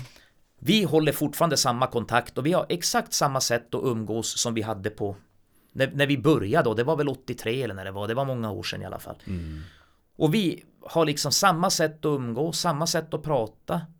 Aldrig något problem. Jag ringde han senast för en månad sedan. Då höll jag på med en fyrhjuling där avgassystemet gick sönder och jag har ingen svets och kan inte svetsa. Det är väl de, en av de grejerna som jag lämnar åt andra. Mm. Tre timmar tog det, sen var den färdig. Han fixade den direkt, ingen diskussion. Sen åkte jag och hjälpte han med en båtmotor. Han ville höra, han bytte ju propeller och då ska man ju ha rätt varvtal för rätt propeller. Mhm. De har ju inte varvräknare båtarna. Nej Så jag följde med och vi var ute och åkte båt en kväll och så varvade vi den där motorn lite grann och sen var det bra med det. Men liksom vi har fortfarande samma sätt liksom att umgås på. mm. Och det är ju liksom ju- just det här raka att man man behöver inte frågasätta allt utan Nej utan det liksom får bara rulla på. Det känns som att de relationerna är oftast de starkaste Det är ju och det. de, Det är därför de vi har man- kunnat liksom hålla kontakten fortfarande. mm. Och de, det är ju de man känner att man faktiskt kan lita på Jo, Falla tillbaka på absolut. Och det och- kanske inte är de du umgås med varje dag. Nej Men det är de du umgås med när du verkligen vill umgås med någon. Och Precis. håller kontakten med. Så är det ju. Man vet att de ställer upp Jo, Vad det än är liksom så att det... Och sen är det mycket sånt här För jag är en, en människa som har mycket för mig Ja men jobb, pluggar, podden, PT, träna själv, liksom pappa varannan vecka Men om det är folk som skriver bara ja men ja du har ju så mycket att göra men när kan vi ses? Då är jag så här Alltså jag tar mig tid Jo. Är det något jag vill göra så tar, så tar jag mig tid Men Jo. sen har man de här som Jag hörde att ska vi hänga imorgon att uh, har vi nå Vi kan väl hänga, vi har inte hängt på länge Ja men vet du jag, jag ska bara sitta hemma No. Jaha, du ska bara sitta hemma men alltså Ska du något viktigt? Nej Nej, Nej, men bara- de har inte tid med något annat. Nej, men jag tror att det, det är precis det, det vi pratar om. Det är den här, och jag tror oftare sitta hemma, det handlar mycket om de, de, sådana här äh, online-spel och det är mycket Mm. det här sociala medier och det Sen har man ju blivit bekvämare överlag. Ja Vi kan bara gå Vi skulle ju, när, när, när jag började liksom intressera mig för bilar och sånt där mm.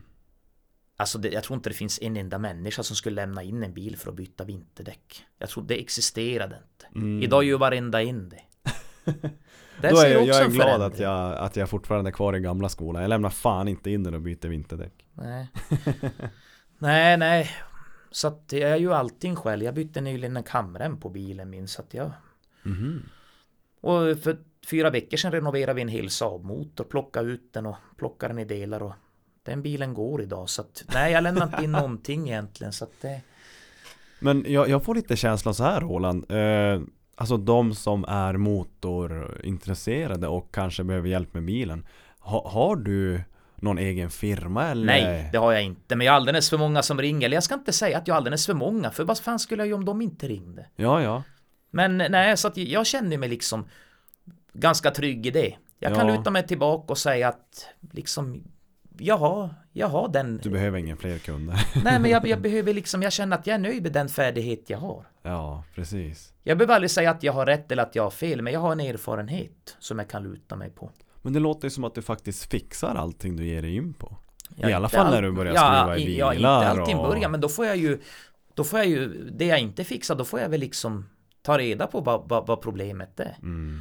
Men som sagt, har du lite erfarenhet som jag ändå hållit på i tre, över 30 år Mm. då, då kan man alltid gå tillbaka på tidigare problem och Mm. lägga ihop ett och ett och. Precis det, det jag också tänker att eh, Alltså hur Hur mycket tror du synen påverkar ditt mekande? N- Någonting Ja. alls ens eller? Det där är ju väldigt svårt för att eh, Hur hade jag mekat om jag hade sett?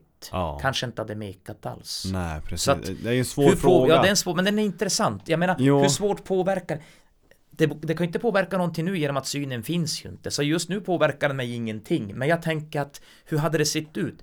Ja, jag tror inte jag hade varit någon bättre mekaniker. Jag tror jag hade tappat mycket av de här bitarna. Som jag, när jag ställer tändningen på en bil, jag justerar den bara på öronen. mm. Jag liksom kan ju, har ju fått många andra fördelar.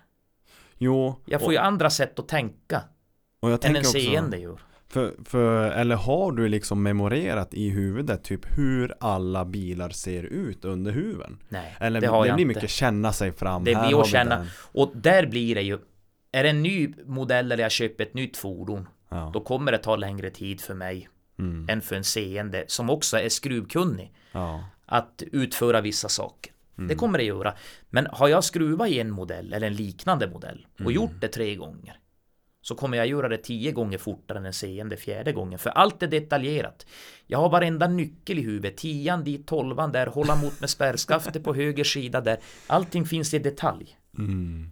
Det är så, Så jävla att jo, det, det blir så. Jag måste jobba mer för att uppnå mitt mål, men det blir mer detaljerat. Mm. För att jag, jag måste lägga mer på minnet. Mm. So i don't wanna be that way anymore. This life that I've been living, living without color, ain't a life worth living. Och sen tänker jag hur du har blivit den Roland du är idag. Har du, vi brukar ju snubbla in på podden att ja, men, vi tar upp till exempel kanske någon särskild händelse som har liksom eh, präglat oss ganska hårt eller har gjort oss till en starkare människa. Men jag tänker hur, ja, du säger ju också att du har lite fått det ja, men, ända från födseln men har du någon sån där speciell händelse eller en viss Ja, tidpunkt i livet som du känner att Speciell händelse, det finns ju många.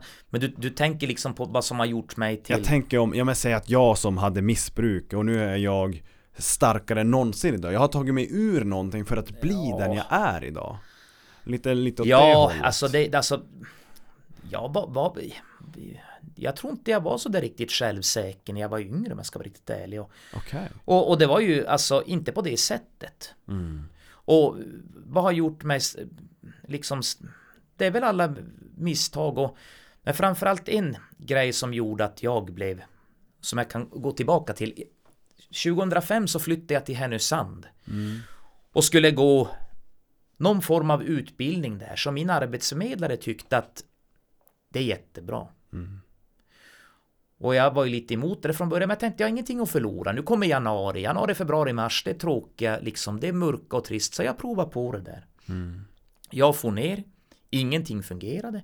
Det började med att jag fick boka resa och allting själv. När jag kommer ner dit, så Ja, jag visste liksom vilket, vi hade, var som fem sådana här rum, vi bodde som i en studentkorridor då med fem rum i varje. Så jag hamnade ju liksom, rummet fanns ju, ingenting klart där. Och sen kom jag på, jaha, nu när jag är här nere, hur ska jag lösa den här praktiska biten? Jag hittar ju inte här. Jag kan ju inte gå liksom och handla här själv och, och, och göra det som ska göras. Så.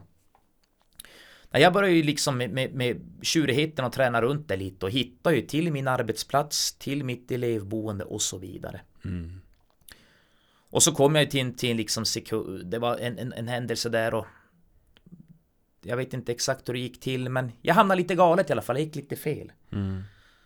Så jag ringer upp till han som var, om man nu vill kalla en chef eller arbetsgivare, jag vet inte vad han var men han jobbade där på, på, på utbildning i alla fall. Och sa att nu är det så här att jag kommer nog inte dit, jag har gått vilse. Han frågade vars är du? Ja, hade jag vetat det så hade vi inte gått vilse. Så det var en jävligt dum fråga, hörru du. Vart är jag? Det kan man undra. I alla fall då så. Jag var där någon månad, åkte hem.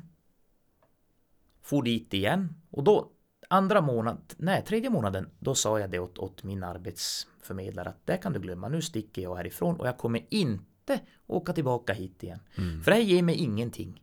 Totalt värdelöst, det finns ingenting jag kan lära mig, det är ingen utbildning som passar mig överhuvudtaget. Jag går runt här och driver bara. Och då sa jag det till han som var chef där då att nu åker jag hem. Punkt slut. Hörru du, du kan ju repa skrivmaskiner. Ja, men om jag vill en annan sak så är det klart jag kan. Jag har haft två stycken själv som jag fått serva själv så det är klart jag kan det. Som sådana här blindskriftsmaskiner. Vad säger du om att jobba här tre veckor till om du får betalt? Och, och repa dem? Ja, det kan jag ställa upp på, sa jag. Så jag varit kvar tre veckor till. Och under hela den här resan fick jag fixa allting själv. Ringa runt ledsagning, jag fick beställa resor. Jag fick betala räkningar som inte ens i, princip existerar för det fanns ju liksom ingen internetbank och ingenting. Jag hade ju ingen fungerande färdtjänst som fungerade så jag kunde inte ta mig med taxi någonstans under den där resan. När jag kom hem då kände jag att har jag klarat av det här då kan jag ta mig fan i mig gå på vatten. Alltså det var, det var då, då kände jag att nu, nu blev jag självständig. Om inte förr så efter den här resan så då, då ska jag verkligen se till att bli självständig. Det, det var en sån där resa som var bedrövlig. Men någonstans lärorik på något sätt. Skulle jag väl vilja se det som idag. Jag får lite bilder i huvudet hur du liksom eh, Ja då, ja, ja det var... Och hur, hur eh, Ja men nästan problematiskt det kunde vara för dig Det var det var ju, Ja, det var- man kunde inte låta bli att skratta men Nej men alltså det var bedrövligt. Ska man åka så där så måste man se till att saker och ting fungerar. Och jag var med om en liknande situation här, det är bara några år sedan. Då skulle jag också gå en ljudteknikerutbildning. Så att jag hade ju sånt där tillfälligt jobb på Teamfix då. Jag höll på med, med det var ju repa lite motorsågar och det var allt möjligt så. Men jag hoppade av där för att jag skulle ju utbilda mig, alltså ju sån här ljudteknikers påbyggnadsutbildning då. För du vet, du ska ju förnya allting så att du är attraktiv och du ska kunna det nyaste. Och jag ringde runt överallt och fixade och allting var väl i princip färdigt trodde jag. Så jag åker till, till, till Arbetsförmedlingen för de skulle betala resan då. Och kolla upp så att det verkligen inte blir någon Härnösands eh, repris av det här utan att det här är verkligen fixat, det här ska fungera nu. Kommer dit och Eh, då visade det sig att ingenting var klart. Det enda de visste var när jag skulle resa iväg.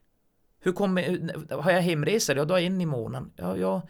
Och då skulle jag åka från Haparanda till, ja det var någon, om det var Övertorneå, det var något ställe emellan. Vänta där åtta timmar till nästa buss gå och sen åka hem. Så fredag morgon hade jag alltså påbörjat hemresan. Jag hade varit hemma 12 på natten. Sen ska jag resa tillbaka söndag 9 på morgon. och var där nio på kvällen på söndag. Mm. Det var, var liksom bara hemresorna skulle se ut en gång i månaden. Mm. Och liksom de kunde inte svara på om jag fick ha besök där, att morsan kunde komma ner någon gång i månaden. Ja, sen började vi forska det där och då var det ju så dyrt så att även om hon hade fått så hon hade aldrig kunnat komma ner, det hade inte plånboken räckt till. Mhm. Jag kan säga, jag tvärvände. Jag, jag, jag, jag vände och gick. Jag sa, jag ställer inte upp på det här. Mm. Den, den här historien kan jag redan och jag återupprepar inte gamla misstag. Mm. Jag lärde mig något av Einstein, jag gör inte samma sak och förväntar mig olika resultat utan det ställer jag inte upp på sa jag. Så just sådana där händelser har, har väl gjort att man har blivit man har liksom börjat tänka lite annorlunda. Ja men eh, framförallt eh, lärorikt. jo, det är ju det. Även om man just då i denna stund Ja. tycker att det är bedrövligt alltså. Ja. Men eh, nej, jag skulle inte vilja liksom kanske och jag brukar säga man ska aldrig tänka att man ångrar något man har gjort. Nej. Nej. Det enda du ska ångra, det är det du aldrig gjorde. Det kan du ångra. Men du ska inte ångra det du har gjort, för det kan du inte göra ogjort. Så Mm. att eh, jag, jag brukar ha lite den filosofin att man ska Mm. inte gå gå liksom tillbaka och tänka att om jag hade kunnat göra det annorlunda. Ja, men om. Mm. Varför detta om hela tiden? Mm. Ja, det är helt... Det är Nej, det är helt, inte bra. nej. Det, det finns, alltså, man, jag tänker aldrig i den tankebanan. nej. Om. Känner du nu att, eh, att det är Kiruna resten av livet? Ja, jag är ju så insnöad och, och, och, och liksom trångsynt så att jag skulle nog vilja påstå det. Jag har liksom gjort mina resor och jag har jag känner inte att jag behöver uppleva så mycket. Det finns de som säger att ja, men du måste åka på semester, du borde resa ut. Jag har varit utomlands två gånger. Du måste, du måste göra det du måste. Nej, jag måste ingenting. För mig är semester att vara hemma och syssla med det jag tycker är roligt. Mm. Om ni sen vill resa jorden runt, ja men gör det.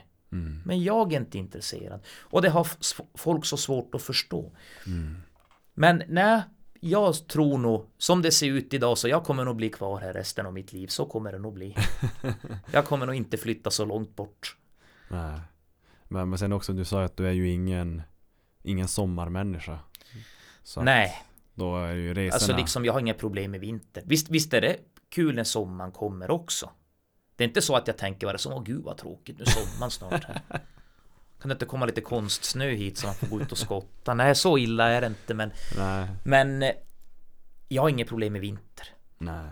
Jag, jag, jag, jag, jag tror jag gillar alla årstider faktiskt. Mm. Det måste jag nog säga att jag gör. Jag, jag tycker om alla årstider, det gör jag. Men du kanske inte åker och jagar solen fyra veckor i Nej, nej, Thailand? nej. Och jag tror inte det är därför folk åker heller, bara för solen. Jag tror att det är man vill ha något att berätta sen och visa upp för sociala medier vars man har varit och man vill vara inne i mängder och man vill visa att eh, vet jag, jag har en, en alldeles bedrövlig historia jag måste berätta apropå det här. Vet du, det var en bekant till mig, ska inte säga några namn eller någonting och det här är kanske tio år sedan. Och den personen i fråga for mycket ut och reste och la alltid upp kanonfina bilder. Det var st- stränder, det var fina hotell, det var liksom du vet eh, Alltså det var all lyx du kan tänka dig. Ja. Varenda morgon var ett nytt inlägg. Nu har jag eh, precis vaknat första morgonölen eller första Allt det där. Mm. Och sen efter den där utlandsresan, då hörde jag inte av han. Och sen efter det så ringde jag något år senare. Så frågade jag, hade, hade du roligt? Nej, vad bedrövligt. Ja, vad menar du med det? Så du satt ju ut eh, Du satt ju ut en massa klipp och, och notiser och allt möjligt och, och, och inlägg om hur kul det var. Mm. Jo. Det var bara det att mina två självmordsförsök samma resa la jag aldrig ut. Då började jag fatta vad han menade. Okej. Så han sa det, där får du en liten missvisande bild. Han sa efter det har jag börjat tänka om. Att vad fan, varför sitter vi och, och, och, liksom delar med oss av sånt här hela tiden? Mm. Alltså det ger en så skev bild av människans verklighet. Mm. Så att den historien har jag tagit med mig och brukar tänka på ibland. Den låter ganska grov. Ja, alltså den, jag, jag tycker den låter, ja, den låter ändå lite... Men ändå fuck, alltså Alltså det, verklighet. det är lite, ja verkligt, lite fakta på bordet Ja. på något vis. Men nu ska vi inte skrämma alla som vill lägga ut en bild. Att lägger man ut en bild på sin utlandssemester så sitter man med snaran runt halsen. Jag menar, men liksom, som sagt, då kommer vi in på det här igen. Tänk själv. Jo. Det är viktigt. Kan det här vara möjligt? Kan man ha så där roligt på en utlandssemester? Jo. Ja, nej, så att det, det är liksom Mm. bara för att komma in på det här spåret med. Mm. Eh, är det någonting mer tänker jag som du, som du känner att men Kiruna i mitt hjärta förutom vintern och, och kanske umgänge och sådär? Ja, alltså umgänget, det, det är svårt, jag kan inte jämföra med umgänget någon annanstans. Men vet du, jag måste säga, Kiruna på ett sätt, det är om du kommer som stockholmare, göteborgare, Mm. vart du än kommer, det är ingen som tycker det är konstigt. Mm. Går du in på till exempel eh, bara en krog, vi kan ta vilket exempel som helst, det spelar ingen roll. Mm. Alla kommer prata med dig. Alla kommer liksom, det upplever jag, det, man, man, och sen det här. Att, är inte jag hemma, min bekant ringer till mig och frågar, när kommer du hem? Mm. Ja, du kanske hinner före mig. Gå in balkongvägen, jag har ju, jag har ju kaffepannan framme. Fixa det till jag kommer hem. Mm. Den öppenheten har du inte på så många andra ställen. Nej. Och den är jag van vid och bortskämd med och, och tycker det är helt liksom fantastiskt att man kan ha det. Mm. För jag, jag märkte bara i Härnösand. Kände du inte någon där? Så var du en utomjording. Och i Stockholm är det ännu värre. Där har jag varit, farsan min har bott både i Stockholm och i Gävle och Lysekil. Mm. Det är samma klimat där. Du pratar inte med en granne alltså. Nej. Det, det går inte. Det är liksom, jag vet inte vad det är men det Och det var nästan så att jag vet, vi skulle ha, det var någon sån här inflyttningsfest någon hade. Och jag var ju kanske, vad var jag då, 17, 18. Och jag var där en sommar, nej 17 måste jag vara. Jag var där en sommar med farsan. Vi var till och med tvungen att eh, visa vi var till och, med, till och med skriva på en lista och sen fick vi stå och visa den där listan för lägenhetsinnehavaren att vi var inbjuden. Annars släppte han inte in oss. Herregud. Alltså liksom Det finns inte här och det är så jävla skönt att det inte existerar här. Och sen är det, du kan faktiskt eh, gå in på, vill du gå ut och festa på Royal en helg så kommer du bli insläppt fast du är salongsberusad eller ja men hyfsat full. Ja. I Stockholm kommer du inte in om du tar ett Nej. felsteg i kön. Nej, nej, nej, nej. Det gör du inte. Men då är ju också det att de dricker inte på samma sätt som oss här. Nej, de nej, har nej. inte det här. Vi har lite mycket det här machokulturen ibland. det Att vi ska vara fullast och vi är 12. Vi stod två 70 på bordet. Vi, jag drack upp bägge två. Det är som att det, det är någon, slags bragd för oss att vi har lyckats med det. Mm. Det ser man inte så mycket där. Men däremot så ser man andra attityder. Och det är liksom det här att de har lite mer här att bara de. De kan och de vet. Va? Vi hade en diskussion om de trodde att alla som bodde där uppe var samer. Mm. Och då frågar jag, vet du vars de flesta samer bor? I Norrland? Nej, i Stockholm och Göteborg. Men om du hade varit allvetare som du påstår sig vara så hade ju du vetat det. Mm. Jag var inte populär hos den personen om jag kan Nej, säga. det kan jag det var inte populärt, men så, så gick det till i alla fall. För de flesta samerna flyttade ju söderut genom att de började utbilda sig och så vidare. Mm. Och det började redan, jag vet inte om det var 70-tal eller när det var men så Alltså Men de har som inte, de har väldigt Vi här uppe, vi har ganska bra koll Om man Jo, tänker ja. Kina, vi har väldigt bra koll Oh, ja. på hur det ser ut söderut och, och, och sådana här bitar Vi är väldigt allmänbildade Vi, är- alltså, vi har riktigt bra koll skulle jag Ja, vilja säga. vi är allmänbildad De Mm. söderut Inte all, vi ska inte dra alla nu över det Men många av dem, de är pålästa Mm. Men de är inte lika allmänbildad som vi är Mm. De är mer pålästa, de kanske är mer kunniga in, inom eh, advokatsyrken, ingenjörer, ja vad vet jag. Mm. Vi är bara de vi är och vi har liksom erfarenheten på ett annat sätt. Mm. Det är väl det. Och just på grund av det så tycker jag Kiruna är liksom, det passar mig perfekt. Så jag kommer nog aldrig flytta. Ja, så länge du är nöjd Roland så är Ja, det. jo, så är det. ju. Allting har ju förändrats. Det är så många brukar fråga varför skaffar du inte en flickvän? Nej men Måste man, står det skrivet i, i någonstans att man måste ha det? Mm. Jag trivs alldeles utomordentligt Mm. med att leva singellivet. Det passar mig perfekt. Ja.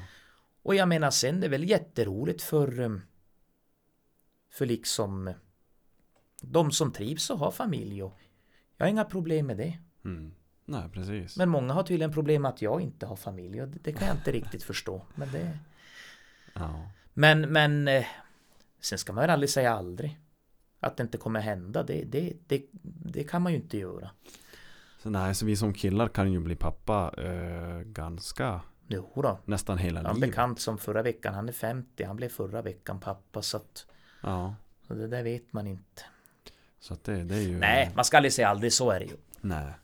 Och, och sen, eh, vi börjar närma oss eh, två timmars sträcket Roland. Ja, Eh, och, och det jag vill ta med dig innan vi börjar avrunda det är att eh, om du får sätta din prägel på livet. Om, om någon skulle fråga dig tips och tricks om livet i liksom kortfattat.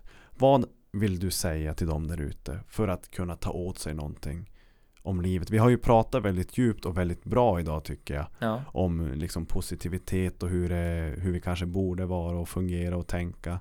Men om du kortfattat vill säga ditt liksom sätt på livet eller din syn på livet. Ja, men då kommer vi tillbaka lite grann till, till det vi pratade om i, i början. Att för det första att man ska vara nyfiken och prova.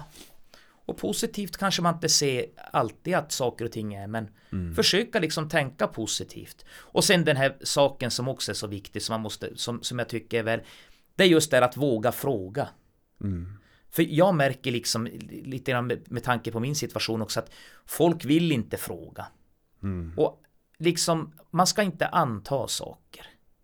För att om du antar saker så kommer du bara ha fel. Jag har märkt det jättemycket, att folk är väldigt mycket för att anta. Utan fråga hellre. Det kommer du bli mycket klokare på. Mm. Och sen det här att det man känner för själv liksom. Gå din egen väg. Mm. Du behöver inte vara som alla andra. Utan gör det du själv tror på. Och sen har ju vi alla olika intressen, liksom en del kanske tror på en sak, men det du själv tror på. Mm.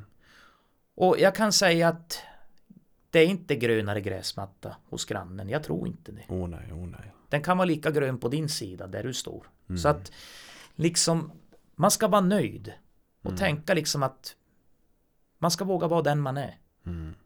Det tror jag är viktigt. Man ska inte vara rädd att ta skit tycker jag. Nej, inte det, men det är klart, det är väl alla till en viss del, men det ska man inte vara om man vet att man liksom Ja, står upp för sin sak. Precis. Mm. För att samtidigt som du tar det, alltså kritik, det, det växer ju av också. Om någon skulle kritisera det och säga, nej det här var inte bra. Det här programmet Pontus, det borde du ha frågat lite mer om det. Då kanske du tycker, ja ja, men då kan du tänka på två sätt. Det ena är, hade du gjort det bättre själv? Mm. Det blir en destruktiv tanke. Det andra är, kan ligga något i det. Om jag skulle kanske göra om det till nästa gång och ta upp det här också. Precis. Då har du lärt dig någonting. Mm. Så Det- att kritiken är viktig. Den ska man inte vara rädd för. Det är jätteintressant att ta upp det. För jag, Ja. för jag får Jag får i bara Ja men säg 99,9% av all feedback jag får är superbra och liksom bara positiv. Eh, sen har man någon kanske på jobbet som eh, känner mig kanske extra väl och kanske vågar vara lite mer extra ärlig. Ja, Som ja. säger att ja men Ja men tänk på det där eller typ du pratar lite för fort där. Och då blir det så här att ja, men vad skönt att höra att jag faktiskt kan förbättra någonting. Inte bara att jag är superduper bra podd Nej. och För jag tror att eh, vi, vi behöver även den biten. Jag kommer ihåg, apropå det, då kommer vi tillbaka lite på det här med sång. Jag vet, eh, morsan var tillsammans med en kille som var väldigt musikalisk ett tag när jag var 20-25 års åldern. mm, Och det är klart, vi hade lite småfest hos han. Och när man liksom kommer i det stadiet, ja då ska, då ska det ju sjungas. oh ja.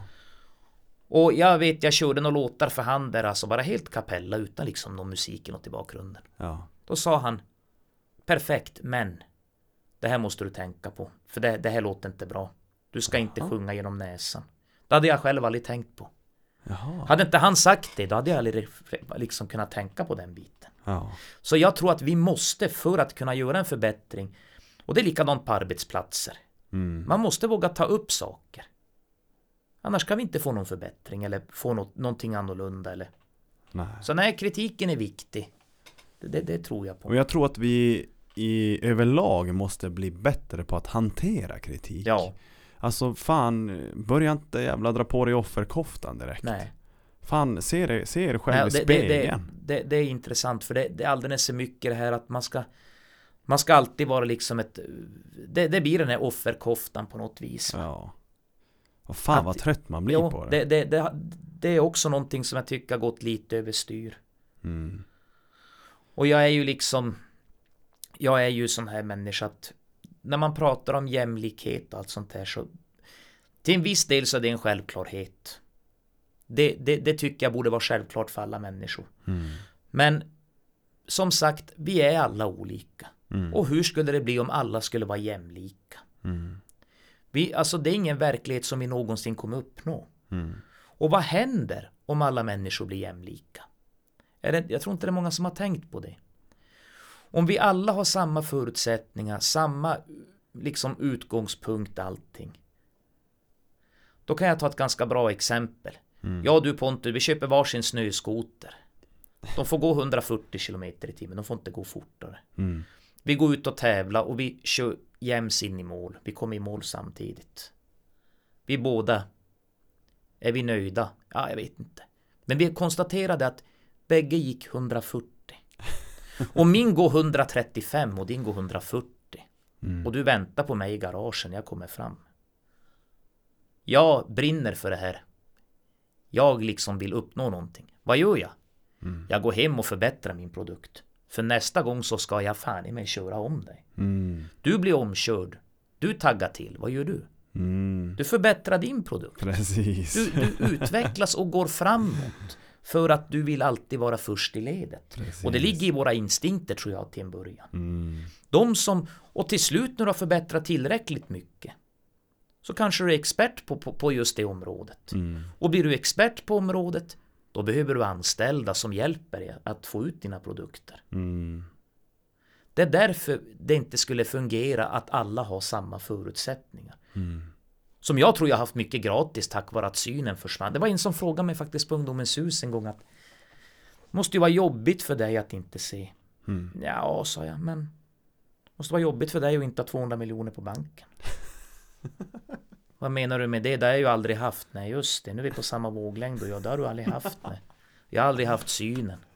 Då förstod personen vad jag menar. Ja men shit. Ja, det var en ganska... För ungdomar måste du prata klarspråk med.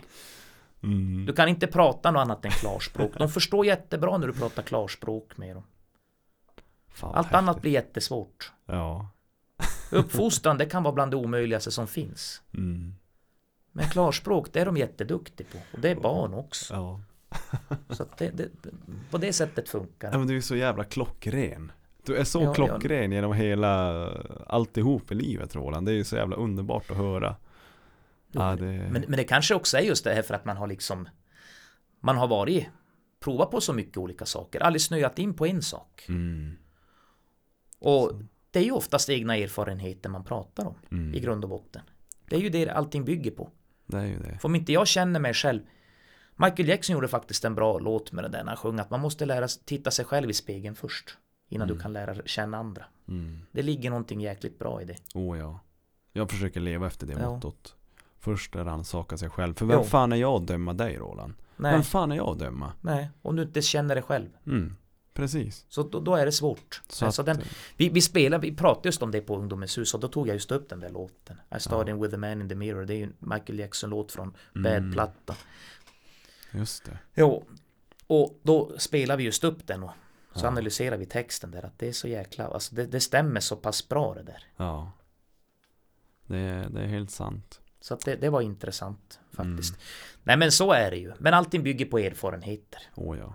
Oh ja. Och jag, jag känner mig jag, alltså jag känner mig I början var jag så intresserad att höra av dig och, och, och nu så här när vi börjar snart avrunda så känner jag mig Jag känner mig så lugn Roland Ja. alltså jag känner mig att Åh vad det är skönt att lyssna på kloka människor Ja. Alltså det är så jävla nyttigt När jag brukar höra det ibland på jobb, alla frågar mig varför ungdomarna var så lugn. Ja men det kan ha att göra med att då var det en som analyserade. Jag tror faktiskt att det var, om vi nu kommer in på My här som har varit en av dina Ja. gäster. Jo Jag tror faktiskt var hon som sa det att ja men du är så lugn i alla situationer. mm. Alltså jag, jag blev ju liksom aldrig, hetsade aldrig upp mig på ungdomarna och liknande. Och, och när det går sönder också någonting. Jag, jag vet inte om jag, om jag blir irriterad över det. Mm. Nej, varför ska man bli det? Nej, det är liksom, jag, jag har inte Men det hade jag kanske, alltså just de bitarna hade jag nog lite svårare för när jag var yngre faktiskt. Jag Mm. kunde nog gå i taket lite lättare då. Man var nog lite mer hetlevrad som ung. Nej, men jag var lite otåligare. Ja, ja. Tyckte inte om när grejerna gick sönder. Då visste man, då får man ju repa. Då fick man inte köra skoten. När gick den paj så kostade det ju. Man hade ju inga pengar och man hade ju Liksom det var ju så viktigt det där på något vis. Ja. Till man lär sig att det är bara prylar. Mm. Och det där tror jag nog jag har fått lite utav farfar också. Jag vet en, en annan gång så det var också någon bil han hade köpt och fast hade precis fått körkort och hon backade ju in i någon tall där utanför farfars. Så är man farfar, ja, jag vet inte varför hon gör så där, det blir bucklor. Det var liksom det, helt kolugn. Vet inte. Och det var så roligt så det där brukar jag ta med mig ibland. Att hur kan man vara så lugn? Ja, det är en Ja. jävligt bra fråga faktiskt. Ja, Men det är ju bara materiella ting. Man kanske jo, får nej, se han det så. tyckte väl så. Ja. Ehm, en sista fråga jag brukar dra med alla gäster. Ja. eh, det är för jag, för jag är lagd åt det hållet att vi måste ju våga drömma. Vi måste ju våga liksom satsa här i livet. Ja. Och, och, och min fråga till dig då är Vart är Roland Bergdahl om fem år? Ja, om fem år är jag fortfarande kvar i Kiruna, så mycket kan jag säga. Men Mm. om fem år så tror jag. Jag har faktiskt velat köpa ett, ett eh, fritidshus. Mm. Med att eh, där vart jag bor nu, våra lägenheter kommer ju köpas in här om något år. Just det. Och då funderar jag på att faktiskt köpa något. Där jag kan ha mitt egna garage och där jag kan ha min, inte kanske bo där, men ha det som, jag kan vara där när jag vill. Mm. För det är inte så, alltså, de ligger bra i kurs nu, pris, alltså om du köper lite utanför stan Ja. några mil ut. Så att jag hoppas att jag är där i, i garaget Mm. och har någon form av hobby. Och sen hoppas att jag fortfarande umgås med dem jag gör nu. Precis. Det är väl, det, där är jag om fem år. Sen vad jag har för jobb eller det, det vet jag inte. För att jag har ju alltid sagt att jag ska försöka söka upp det ljudteknikerspåret igen. Men likt förbannat så hamnar jag någon annanstans. Jag är inte Jaha. fritidsledare. Nu har jag fått förfrågan att bli fritidsledare på Högalidsskolan från och med januari. Mhm. Och då har jag sagt att jo, men jag vill bara ha då att jag jobbar en fyra timmars tjänst. Mm. Så det väntar jag också på svar från. Om jag ska jobba där fyra timmar om dagen. För de besökarna som är där, det är de jag har haft på Ungdomens hus. Ja men precis. Så att det är vad jag tror att jag är om fem år. Ja. Men arbete, det vet jag inte. Kanske inte jobba alls. Det är, det är inte omöjligt. Eller så har jag... Men jag vet i alla fall att bevara mina intressen och eh, försöka stå så stadigt som möjligt och inte förändra för mycket. Mm. Där ska jag vara om fem år. Har du någon sån här eh, typ speciell drömbil som fan den här ska jag äga innan jag går bort till exempel? Alltså, jag har väl ingen direkt speciell drömbil så. Jag har mycket olika drömbilar. Men... Eh, nej, inte någon direkt drömbil. Däremot så har jag alltid varit lite barnslig i mitt sinne. Jag hade gärna velat ha någon... Som projektbil alltså. Mm. Då skulle jag vilja ha en... Antingen någon, någon, någon V8 med, med, med bra kraft i eller någon lite äldre Subaru Impresa som hobbybil. Och sätta större turbo i och liksom bara ha som projektbil. Mm. Och kanske få ut en tusen hästar ur den innan jag är färdig. Och bara ha som projekt. Det är min drömbil.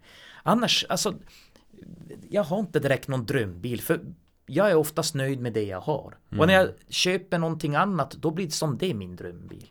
Och så är jag svårt att släppa det. Så har jag mina grejer i 10-15 år. Och sen går det åt helvete någonting så jag inser att det här måste, jag måste byta nu, det blir för dyrt att repa. Ja, Då har jag nästa drömbil. precis. Jag är liksom nöjd med det jag har. Mm. Sen, sen tycker jag absolut man ska drömma. Men som jag känner, det är lika viktigt att vara nöjd med det du har. Mm. Så att jag, jag har nog inte så mycket drömprylar. Och, och fantisera om att eh, jag måste bli rik eller jag måste liksom vinna stor vinsten på, på lottot eller liknande. Nej, precis. Det, det är ingenting som jag går och drömmer om. Mm. Precis. Utan så länge jag trivs så räcker det gott. Och som jag alltid brukar tjata på folk.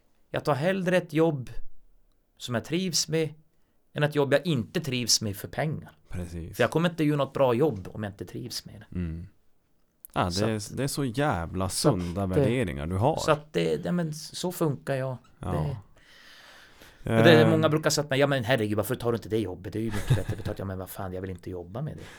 ja. Jag, det, det passar inte mig. Det spelar ingen roll hur bra betalt det är. Mm. Utan man måste ju liksom trivas med det man gör.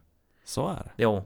Så det är därför jag säger 50% tjänst till att börja med på Högalidsskolan. Det blir perfekt. Mm. Om det nu blir så. Det, det, det är inte klart ännu. Men, Nej. men jag, jag har inte fått något klartecken ännu. Men vi Nej. får se vad det blir med det. Ja, men det låter, jag, jag litar på dig att du kommer Ja, fixa det där. ja, det, Jag, får- jag får ju tro på det själv i alla fall. Det måste man göra. ja. men- Annars går det ju inte. Om Nej. jag börjar misstro då blir det svårt. Eh, nej men Roland, jag är eh, ja men eh, omtumlad nästan av, av, att höra, liksom lära känna dig och höra din livshistoria och, och, och framförallt din, ditt synsätt på saker och ting och på livet. Det, det är ju det är så inspirerande att höra. Så, så att jag är oerhört glad att du tog dig tid idag. Ja, Och, och det, ja, det har varit så himla roligt att få lära känna dig lite jo, mer det på var, det djupet. var spännande. Det var kul och jag brukar inte göra annars så mycket sånt där. Men jag tänkte att jag måste jag måste prova på även det. Man måste Och- våga ja, visst. bryta lite Så mönster. det var ju lite ny. Jag har väl pratat förr, så, men inte så här ingående har jag nog inte gjort något program så. Nej. Men eh, man måste ju testa det också.